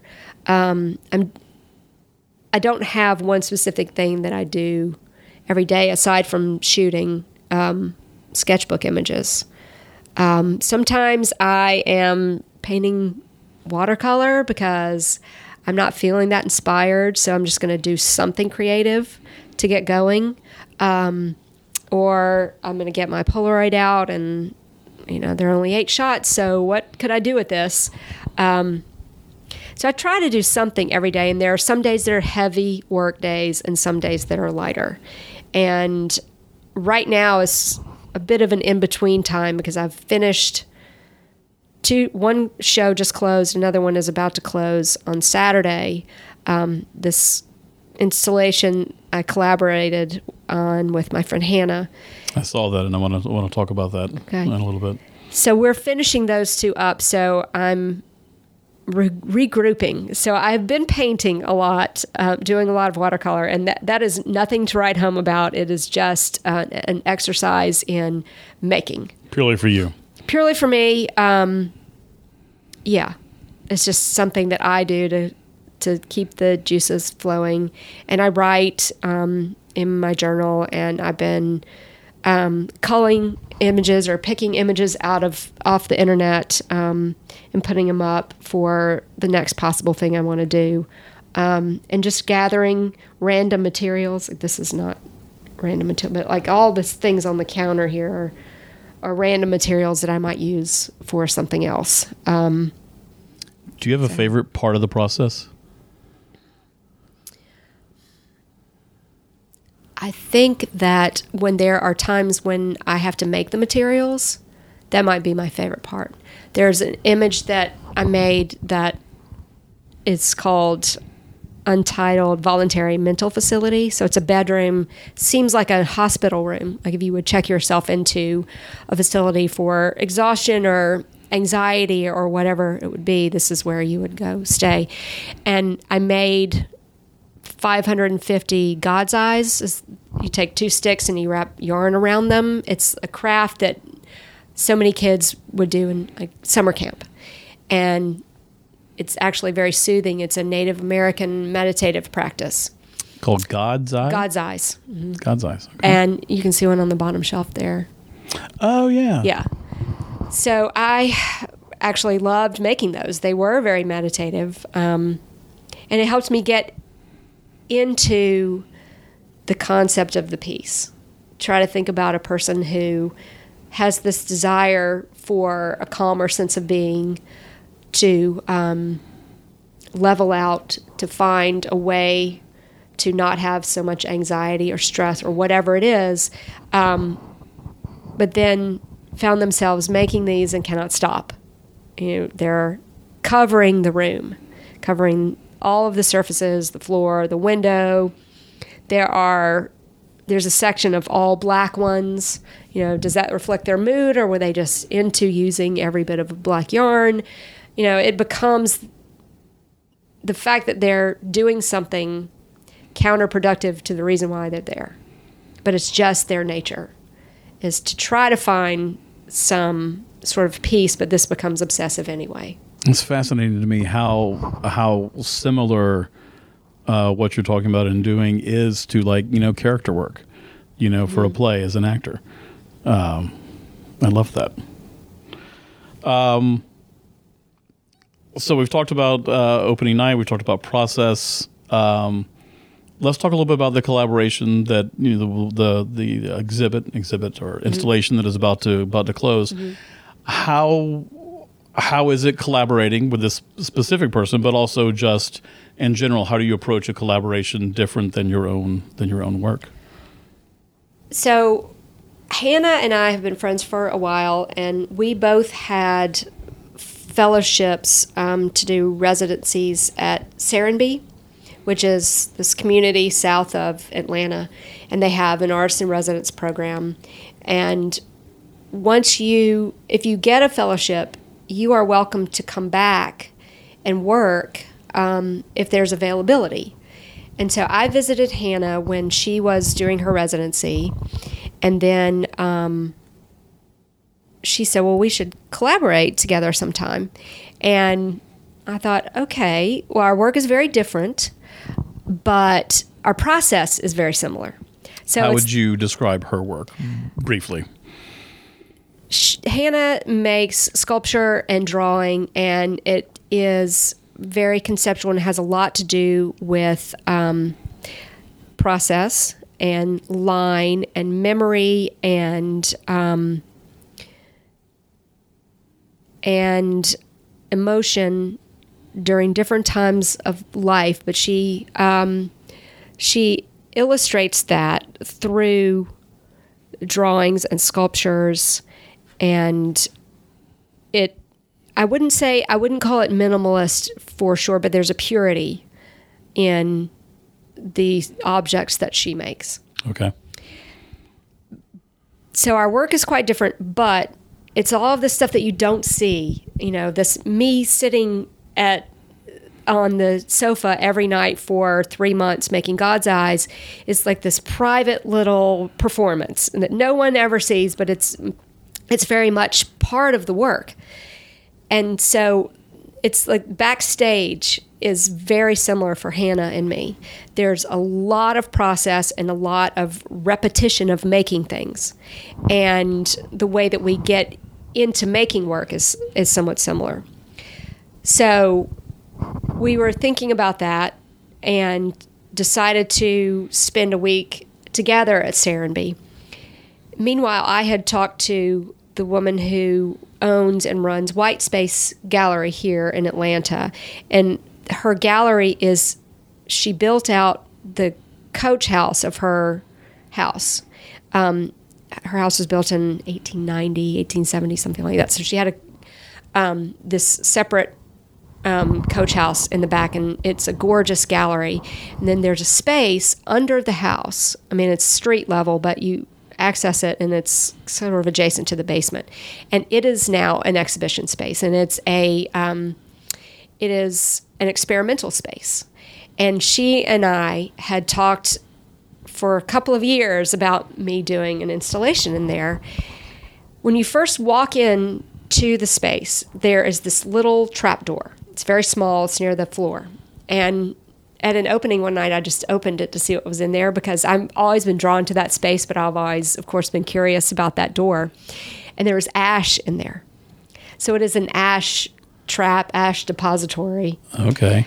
there's a fireplace in the kitchen, coal burning fireplace, and there's you just open this little trap door in the fireplace and the ash goes down. So I thought, well, I would like to tie the installation to this space, you know, in a in a direct way. So I told Hannah, I said, well, I'm I'm I'm scheduled to do this, but why don't we, if we're going to collaborate, why don't we make something? Why don't we make an installation that we're going to show? We've already got a place to do it, so let's do that together. So, um, me having this idea and having the idea of the ash, um, coming to Hannah with that. Well, Hannah has all of this knowledge of all these materials that I do not have knowledge of. Um, all these inks and um, clay and just using a lot of different materials I don't use because she uses them in her practice because she is um, she uses sculpture.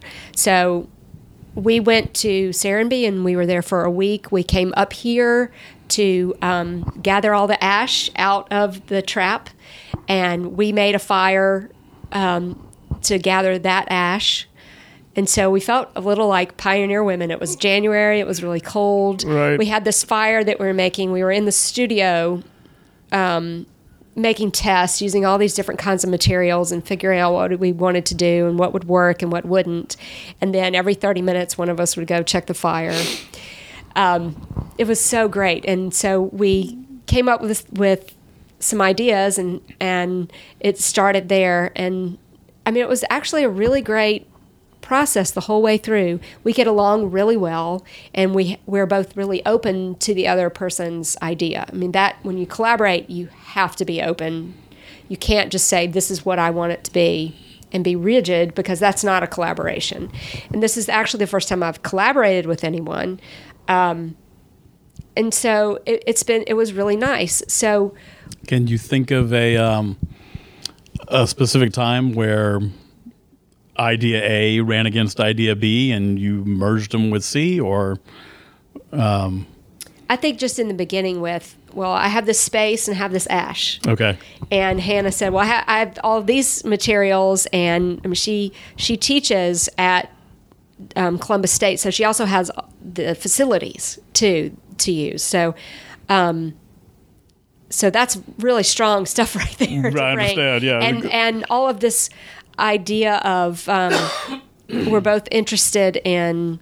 um, the collecting of nature, and so that idea, and and I would say Hannah sort of started that idea too, um, and then I started researching. Um, T.S. Eliot, um, there's a book of poetry, The Four Quartets, and there's a lot in there about fire and ash and what it means. And then Hannah was reading The Waste Land, and there's um, a line in there I will show you fear and a handful of dust. And so um, we started thinking about all of these uses for ash, all of the um, the metaphorical um, imagery of ash, the just anything you know, the use of ash in um, in literature and art and just all through the ages, and marrying it with what we were doing. So Hannah proposed the idea of using um,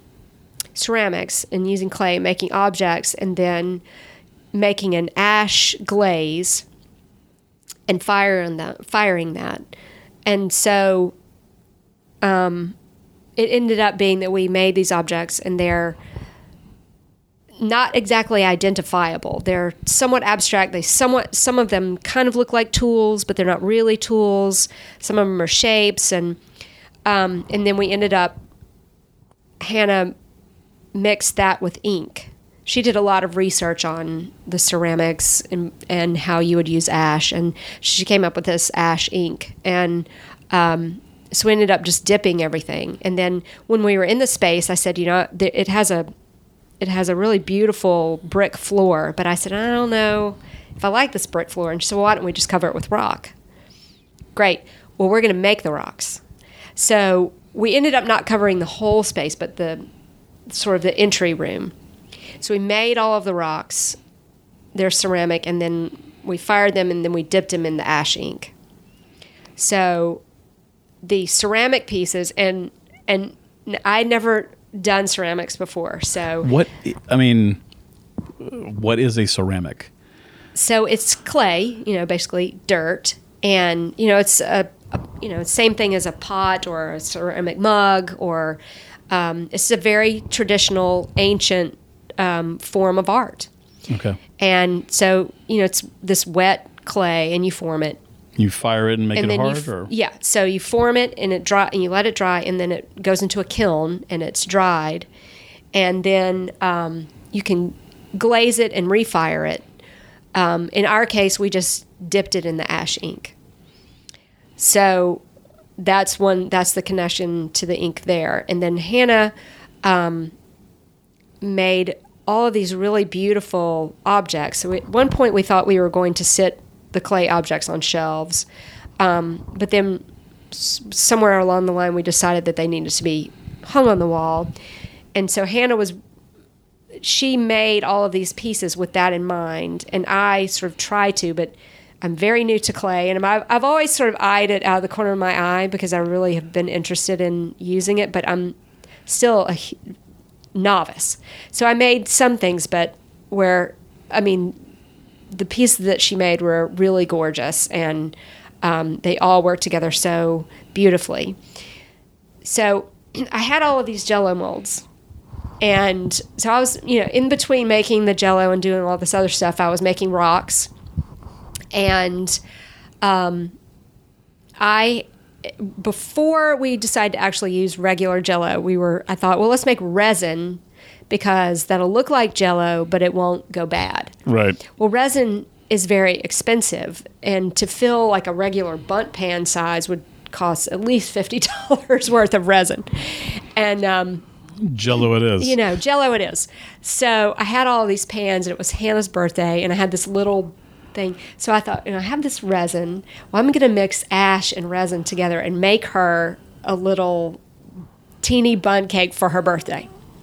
So I made it, and then I made a couple more um, out of the pans, and I said, you know, these are really fun, and I gave it to her, and she said, well, why don't we we can use this? And she said, you know, you can lots of different things can be molds, like anything that comes in, you know, the plastic that's impossible to get off of anything. You have a pair of scissors comes in that, you rip it off. That is a mold. That plastic. You spray some oil in there, and you put the resin in, and then you cut it out, and there's a mold. Um, so I went with that. I Yeah. went bananas with it. I thought, okay, I can gather all these molds and I can mix resin and ash. And um, there's opaque resin and then there's the clear. So I got both and just did um, objects that are, like you can see some over here. There are some that are small that might be like a, it would really be a chocolate mold, but I've mixed it, mixed resin and ash. So there are some that I mixed a tiny bit of res of ash in the resin, and then some that I mixed a ton. So there are a lot of different colors in it. Very cool. And I'll take pictures of these for the blog. And then um, the opaque ones are quite lovely too, and you know goes from bright white with some flecks to a dark gray. Yeah. and some of the objects are are you can see what they are or some are just geometric or some are very uh, abstract um, and so i had to photograph i had to give a photograph to the gallery for you know, press purposes and i didn't have anything so i got my light box i have a little light box for looking at negatives and i put the um, resin pieces on them and i photographed them and i thought oh that's really lovely and hannah said well let's make a light box for the show. And so she built this gorgeous light box that sits on the floor in the in the space, and um, the light shines up through the resin and you know some of them are super dark and only a little bit of light comes through but it just it changed them and then just the whole way that we arrange them um, has a lot to do with this concept and basically the concept of this show is um, about our desire as humans to sort of organize everything in our world to see for them for things to relate to one another to make sense of things be it uh, natural things in nature or things that we find in other parts of the world um, things that might be ritualistic or just symbolic um, and that goes back to um, the idea of a Wunderkammer, which is you know a per, like a personal um, museum or gallery or collection, um, and it's has very much to do with collecting, but also making sense of the world around us, and also um, the idea that it's all fleeting because that has to do with the ash that brings it back to the ash um, that everything eventually sort of turns to dust. And we are such a small part of that that you know we can only truly know about um, the you know the world that's come before and the world we're in now. But it's hard to sort of take you can't really take in the whole world and know it but you can know a part of it. So that's that's how that work came about. And um, we're going to keep going. We're going to do more. It's just been really nice to have this other new part of a practice that I share with someone because so much of what I do is very solitary or what any artist does. But to share this and have new ideas and it's it's so different from what I do, but it's I'm still very much in it. And the same for Hannah. It's so different from what she does, but it's still her. Well, I love how like the idea is just kind of com- compounded. You know, you Oh, do yeah. something for fun, like oh, we can use this. This would be part of this. And I love the light Mm-hmm. box, and I, I went to see it, and it's extraordinary. Good. It's a very cool experience, Thank and, you. and hearing you talk about it makes it even even more. Um, that's all. Have you talked specifics about what your next project would be with her, or Not exactly. the- we want to do. We want to take this show somewhere else, and it would be tweaked. I mean, we made this installation specifically for that space, but um, you know, it can be tweaked and changed um, and moved around in different ways. Um, but you know, I, th- I think there are so many other things that we can do. I mean, you know, I have all of these photos of nature that I do take, and I, it is something I'm very interested in. It, but it does not make so much sense in the other work I do. So it's nice to actually get to um, explore that with somebody else um, in another part of my practice. So we're going to be talking. We have a panel discussion on Saturday, and after that, we're going to talk about what we're going to do next. that's very very cool. Do you feel like you have a brand and that you need to stay within that uh, on your solo work, or or do you is that is that a restriction? Is that not a restriction, or is it something you even think about? I don't really think about it. Um, I- I think that I'm still drawn to these concepts and just the overall ideas in my work, and I, I have so much more to explore and so much more to say about it. Um, you know, I I took a it's not a detour, but an addition and a leap um, in my practice in about 2011 or 12 when I started making site specific installations instead of just photographs. Um, I always thought, you know, people would always ask me, well, where's your where's the installation? You know, people would go to the gallery and expect to see the installation and not the photo. But I can't do these in a gallery space because they are in domestic spaces and specific spaces. And Right. a gallery has its own psychology and so I thought, well, what if I do it in spaces that are both private and public, like hotel rooms or storage facilities? So I did that for three years, and I wasn't making photographs in in that time. Um, but it and it was a new thing, but the ideas were the same. What uh, what changed with the process, given the given those parameters? The process is that the whole of the space has to be the installation. In a photo, I have a specific part of a room, and that's all that you see. So you can just imagine that the room has that same feeling the west, rest of the way around. But when you have a site specific installation, every part of the space has to be a part of the installation. So if you walk into a hotel room, if the bathroom isn't part of the installation and the door's open, it, it it's not successful. You know, it's every part of the installation, it. whether you intended to be or not. Yeah, it, if you're going into a space that is already there, it's got to be a part of it. Right. Um, So it has to be every bit. But then when you when you have site specific, your other senses can come into play. Like the this one installation in one hotel room was um, called alarmist, a person who, you know, assumes that the worst that can happen is going to happen. So they have brought every sort of survival item that they can possibly bring to the hotel. And there was a weather radio I just had on really low on static. And I had that sound element. It was very subtle, but it added to this level of anxiety in that room. And you get a whole new thing to play with. Yeah, it's a whole new thing. And then this, um, when I did four installations in um, a storage facility, the whole feel of the place was part of it. You know, when you walk down, and it was in February, and yes, storage facilities are climate controlled, but that means that there's air conditioning in the summer. It does not mean that there's heat in the winter. So you walk down this very cold, long walkway, and you know the lights come on as you walk down. And and the all of the doors in this one were white, so it was very sterile, and you can't see anything that's in anybody's space, but you know there's stuff back there. But there are four that are open, and and what you see in there is like not something you know you have ideas of what might be in Right. facilities but then when you're confronted with something that's actually this very strong personal secret thing it it's it's jarring That's fascinating. How, so, how did this come about?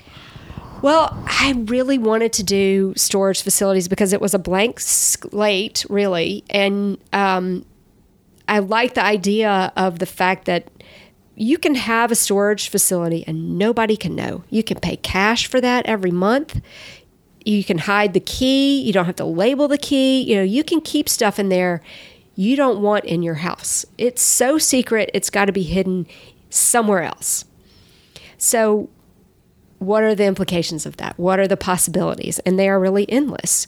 Um, you know, people are. It's a whole, not a community, but it's it's a it's a whole feel of being in a storage facility. There's just a psychology to it in general. I was there. It took a week to install, so I was there, and you know, if somebody else would be in their storage facility. If you walked by and just happened to glance, they're like, you know, even if they had, you know, some boxes and a bike in there, it's very territorial.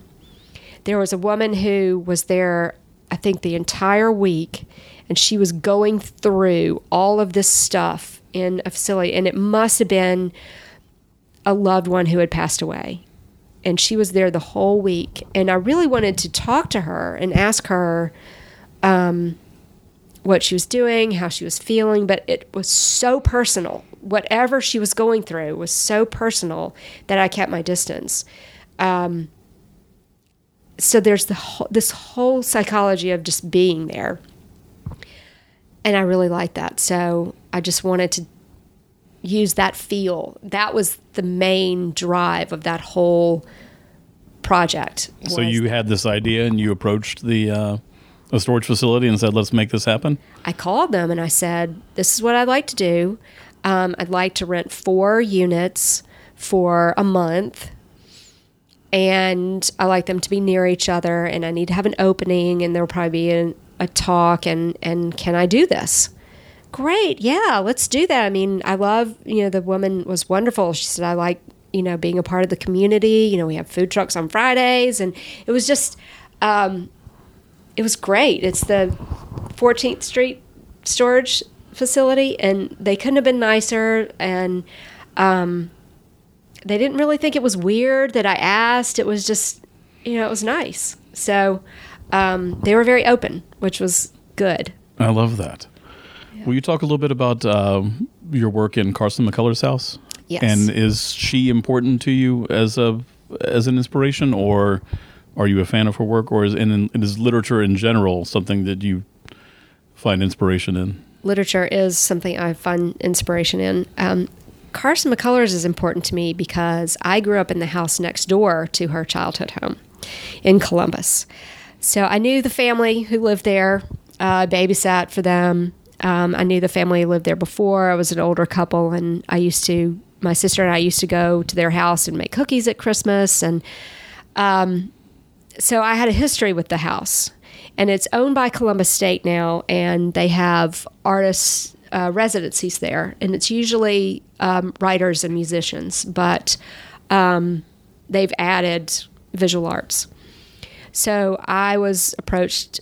Would you would you like to make an installation in Carson's house? And I thought, well, of course I would, um, because I have this very personal connection to the house, and uh, I didn't really come to Carson's work until later, probably after college, did I start reading it, um, which is ridiculous. It should have been taught in every literature class in Columbus. Um, but I, it was okay for me to come at that later because I was more mature and um, her work will wreck you. You know, it's it's heartbreaking and it's beautiful and um, it says a lot about the town and the you know Columbus is a nice place to live, but it, it's a complicated town too, um, just like any you know southern town would be. And there are things about it that she did not like, and I identify with most of them. Um, also, it's just in terms of feeling like she didn't exactly fit in. Um, so know, I read her work with all of that in mind, coming to it as a, a, more mature person. If I had read it, and I think I read one story in high school, and, and I liked it, but you know, I I wasn't really mature enough to think about the aspects of that in my life, and then um, you know, so much about her. Just she liked being home, but felt more at home somewhere else in the world and longed to be other places. And there's a lot of that in her work, just the desire to be free of this hometown and what what you mean in that town. I, so, um, I'm familiar with The Heart is the Lonely, a Lonely Hunter, mm-hmm. but I never read it. Uh, but if someone is going to approach, uh, come to her work, is there something you'd recommend they start with? I would say start with The Heart is a Lonely Hunter. Okay. Um, I think she's more famous for a member of the wedding, but I love Heart is a Lonely Hunter more. And, and it, it is the title, I think, is the best title of it's any book ever. title. And and if you just sit and meditate on that title, it, it is already heavy. Um, the book is beautiful and the characters are so alive and and it's absolutely heartbreaking. Um, but it, you see it in every day. You can see it in so many people, and it can help you connect to other people in a way, you know, to be just open to what other people are going through. You have no idea, you know, what other people are going through. And you don't necessarily have to, but, you know, if we approach people with more tenderness in life, I think we'd all be a lot better off.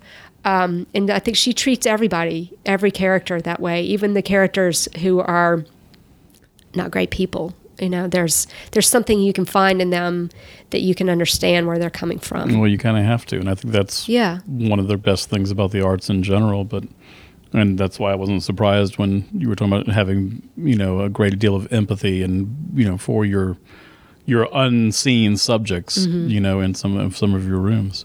Yeah, I think you know she her work was filled with that. I mean, I don't, you know, it was, I know she had that in life. She was a bit of a difficult person, but I, you know, I think some some people live that empathy and it's hard, or they just have the work with her. She had her work and her characters in her head all the time, and it was hard to have other people understand that, you know, um, especially so did, a very traditional town. Right. So, what did you do in her house?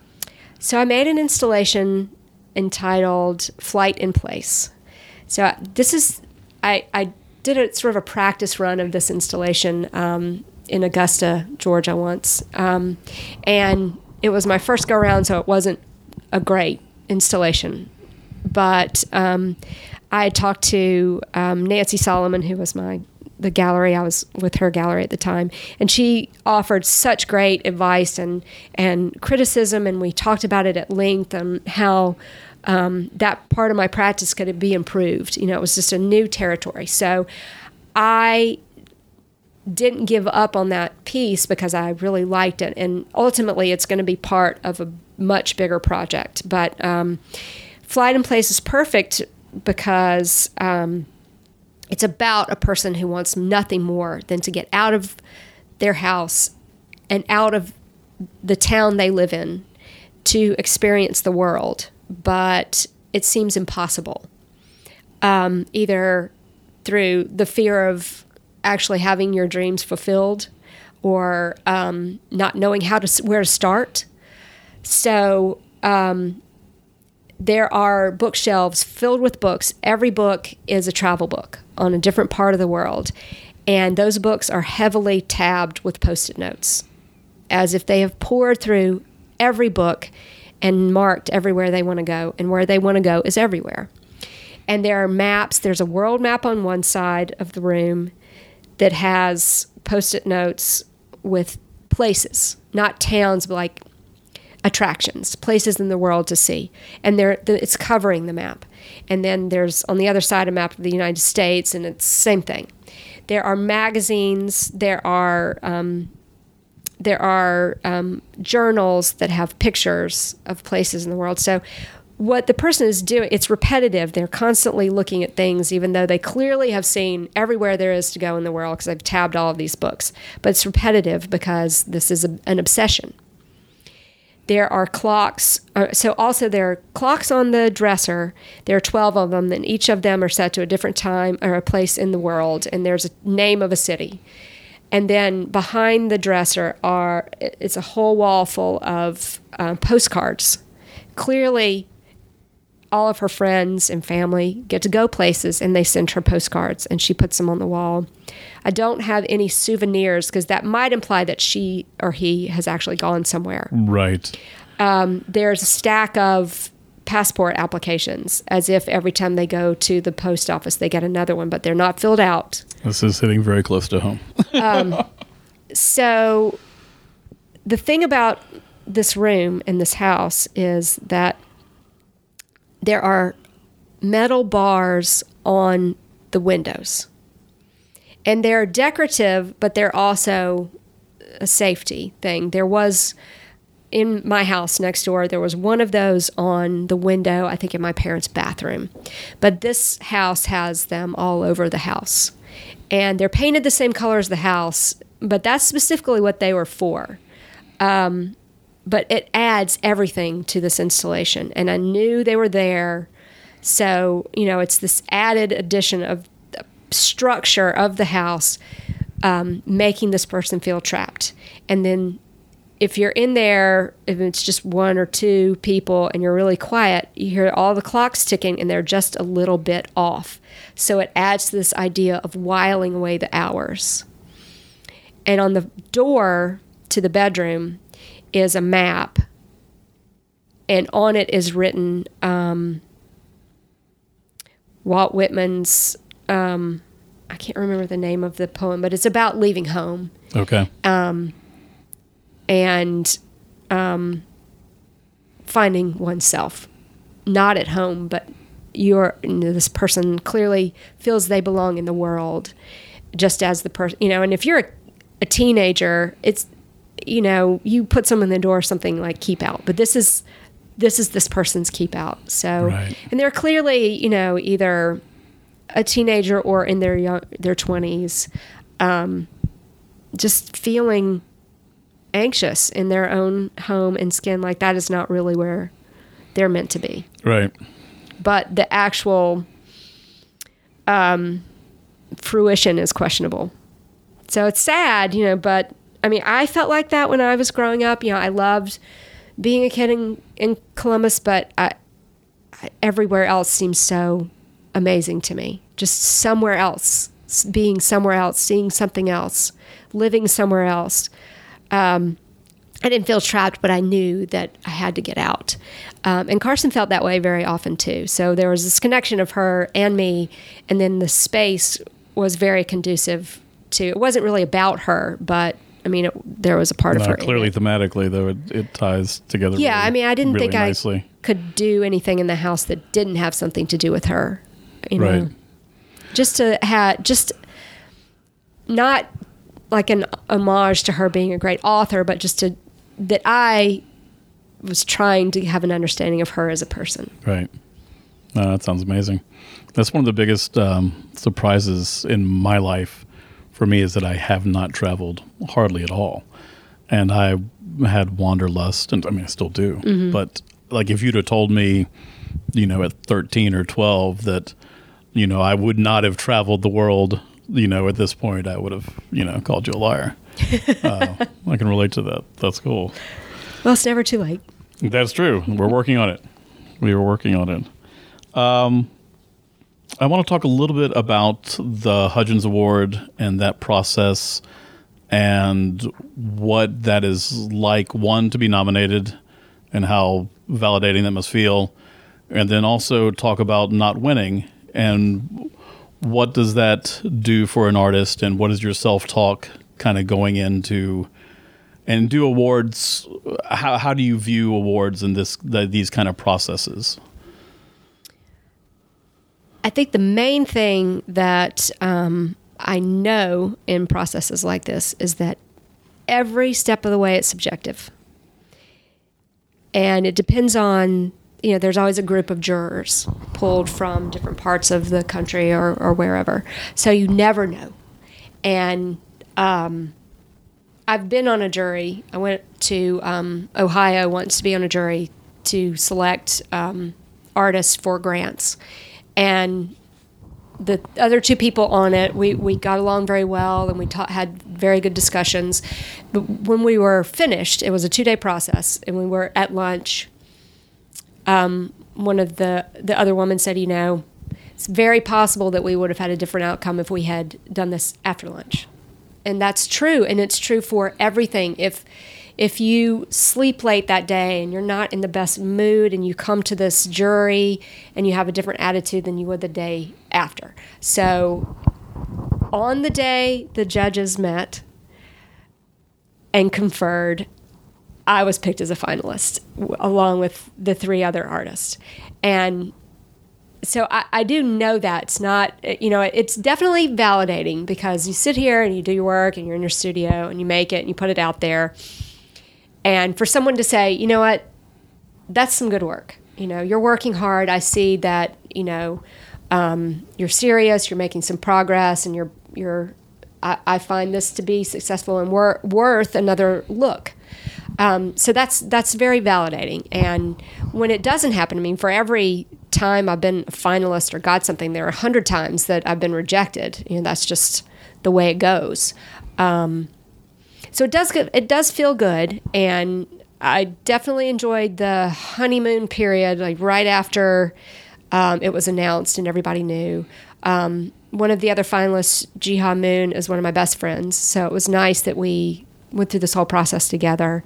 Um, they certainly picked four worthy artists, so that's good. Um, it it was a long process because it was announced. The finalists were announced in December, and we the winner was announced at the end of September. So oh, wow. it was quite a long process. Um, and we had a, a show um, that started in August. So it was a nice opportunity to sort of take a chance and make an installation in a gallery um, and make some new pieces. Um, you know, it was a long process, and and that was in my mind for ten months. Um, That's a lot. And not winning, you know, there are three other people. I mean, there are two other people besides me who didn't, and then this is the fourth go round of the Hudgens Award. So that means there are 12, you know, 11 other people who did not win. Right. And I would say that all of the 11 people who did not win are stellar artists. I mean, beyond right. belief. So it just, you know, somebody has to win and three people don't. So it, it's, you know, it's a bummer for sure, but, you know, I can't let it get me down because it happens all the time. You know, I got to be a finalist, and so right. that's nice. And you know, I move on. Um, because I can't let stuff. If I let stuff like that get me down, I would not be working at all because I've been applying to things for years, and you know, it's just nice when every once in a while you you get something. Right. So I, it's just. Um, well, it reminds me a little know. bit of being an actor, you know, and you just you get to the point where rejection is is not is nothing. Yeah. You know, it is just it's actually the norm, and that is the part of the process, and and what you're saying about you know jurors coming in and you serving on the the jury is you know I've been on both sides of the desk as an mm-hmm. actor and a writer and a producer and a director so you you do know that things of like you know you always hear the story of you know the man not getting the job because you know he looks like the director's boyfriend or something or ex-boyfriend or you like these and these things happen yeah and it's but it can be sometimes it's easier to say that than it actually is to put into practice and really concentrate on the process involved. Um, But I think it probably helps that you have other things going on as well. And Oh yeah, other it definitely projects. does. You know, just move on. You know, to the next thing, and just uh, yeah, you have to get a tough skin when you're in any creative business because there's always going to be somebody who hates your work, who thinks it's terrible, and they're going to write about it in an article or somewhere, and do you read reviews? Do you, I do. Yeah, I do. Um, I mean, I've been fortunate to, you know, there have been some, you know, some here and there that have been critical, but I mean, I've, I've been fortunate um, enough to just have a few of those. But you know, I, you have to let yourself feel down about it, and then say, okay, it's one person's opinion, and I'm just going to move on. Right. You know, because you have to. You know, it's all subjective, and that's just the way it is. Yeah. And if you can't handle it, you just can't. You know, all of this is about putting it in front of people, and you know that really does take a level of courage to just say, "I made this." And I'm going to show it to everybody exactly. and it's online and it's in this gallery and people can say anything they want and if you can't be okay with that then you're going to have a really hard time you know you have to i am a very sensitive person and i get my feelings hurt but when it comes to work i'm not.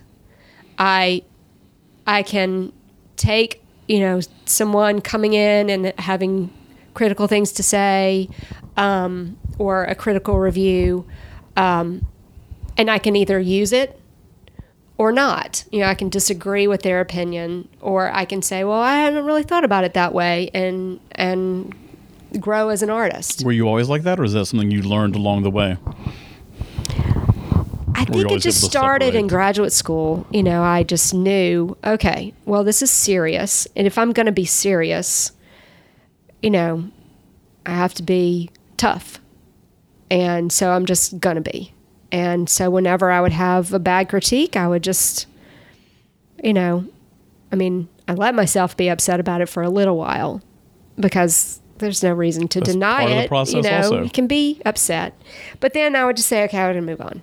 You know, and I'm just going to do that, and I'm going to be fine. And I'm still working, so it's it's worked so far. Right. So, you know, No, I think I read somewhere that you were um, thinking about or investigating the possibility of doing some video work as well. Is that Yes. Is that true? Yes. So I won an Idea Capital grant um, to do a video. Yeah. So some of the ideas that I have in my head that I've been thinking about for a really long time will not work um, in a 2D or even, you know, an installation format. It's got to be time based. So um, for it to work. So I have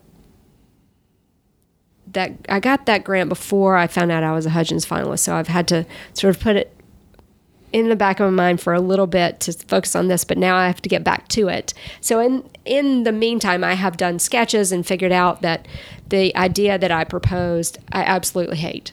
And it's going to be terrible. So I have another idea and much better. So I am, you know, with this, I'm going back and researching. I'm like watching video art and um, trying to learn all the nuances of it and giving myself a crash course, I guess, and reading about it and um, taking all of that knowledge and just say, okay, well, now I need to do what I need to do and figure it out. Um, so it's very new, but I guess it's almost inevitable, you know, that any photographer's going to dabble in video and either it's going to work and be great and I can keep on that road in addition to this or it's just not going to work and you know I'll visit it every now and then but I have to try you know I have these ideas that I want to um, put out there and yeah I want to see if it'll if it'll be successful Yeah, I'm excited to see what you do. Just like you know, having the installation, you know, versus a photograph of the installation, and having like being able to play with the clocks and sound like that. Mm-hmm.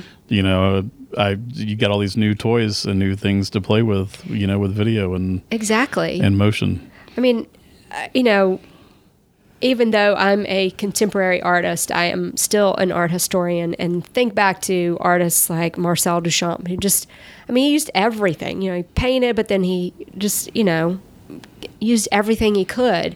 And that really opened up the world to other artists. Just, you know, because you're trained as a photographer doesn't mean you have to stay with that. If, because you're trained in metal arts and it doesn't mean that that's where you have to stay.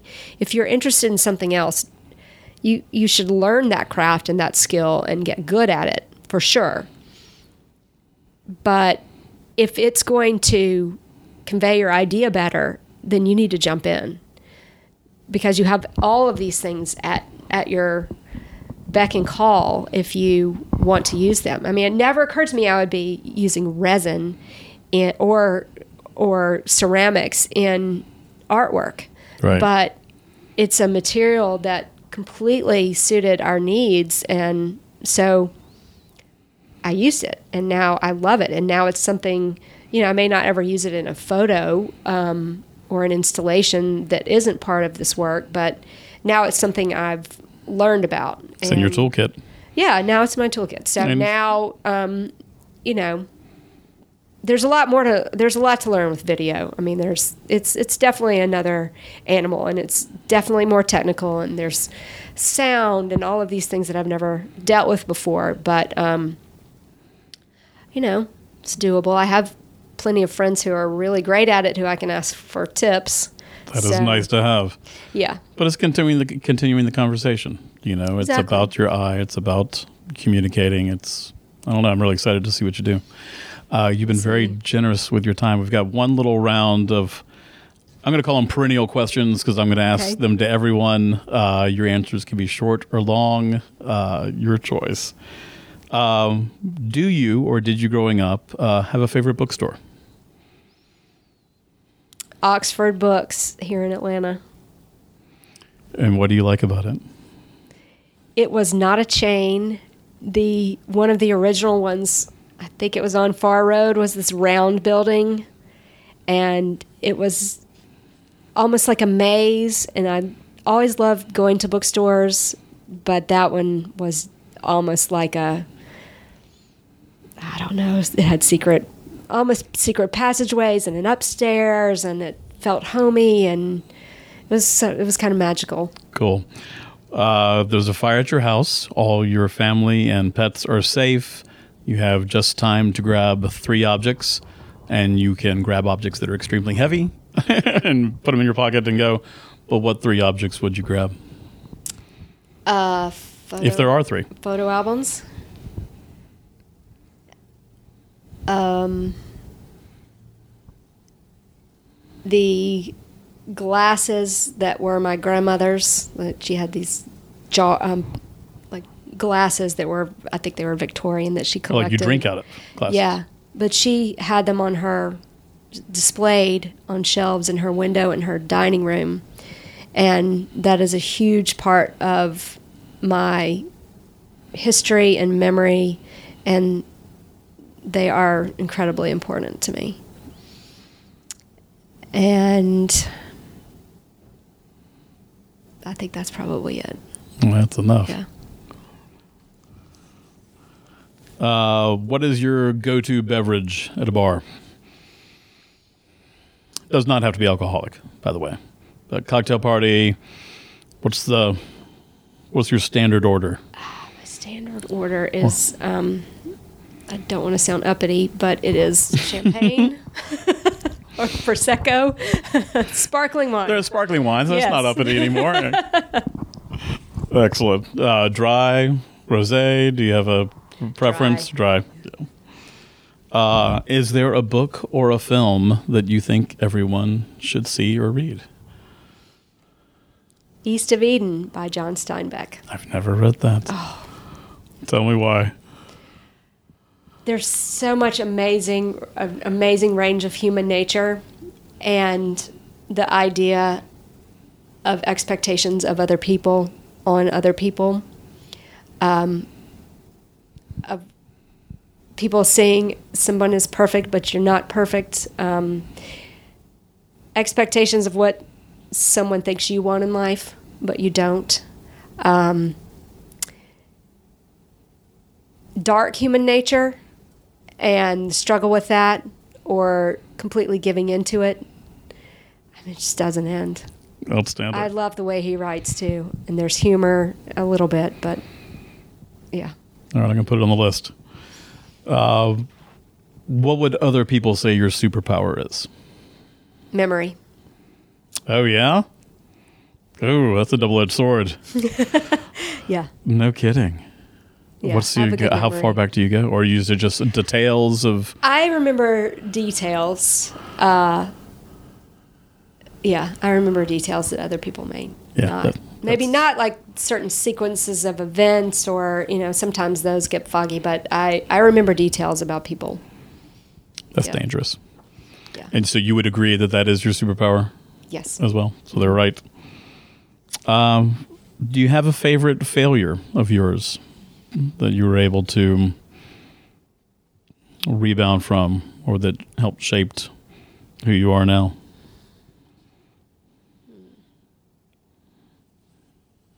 Well, it's current. So I and I can just show you. So I made um, I had done an, a last photo for um, the show at Hudgens, and I went all the way through to photographing it, sending the film out, taking it to the lab, and getting a proof print. And I realized it was awful.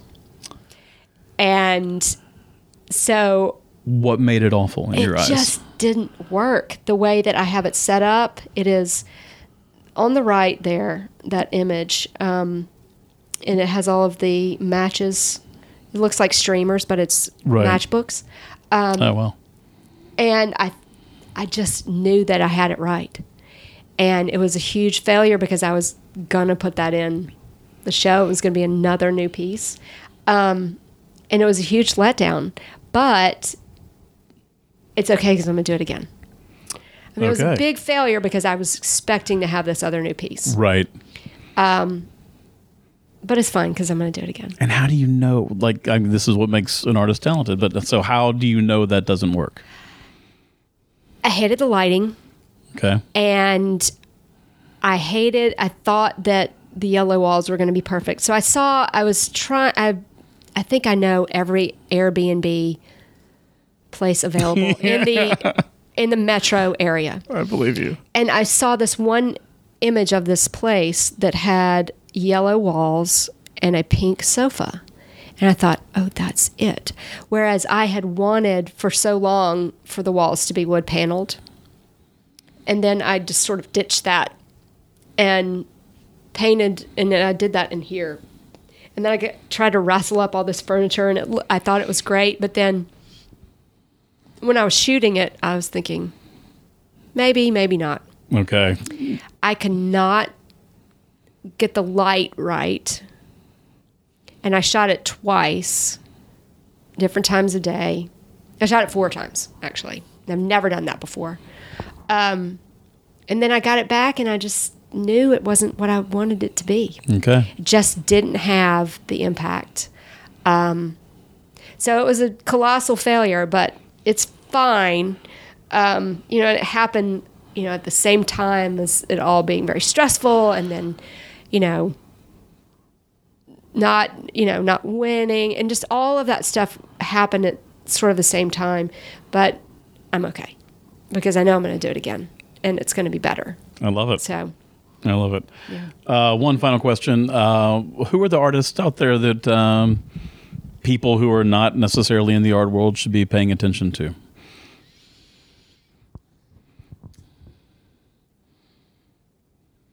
Andrea Zittel. So she's she's been working for a really long time, but her work is very much about living systems and how we live and creating a, your living space so that everything has its space. And like it's almost like a circle. So the most important thing here, least, you know, and so you go about your day and everything is organized. So all that is almost on autopilot. So you're free. It's this freedom to reach another level of existence um, so I really love her work. She's been around a long time. Um, Sara Z, because she creates these amazing installations.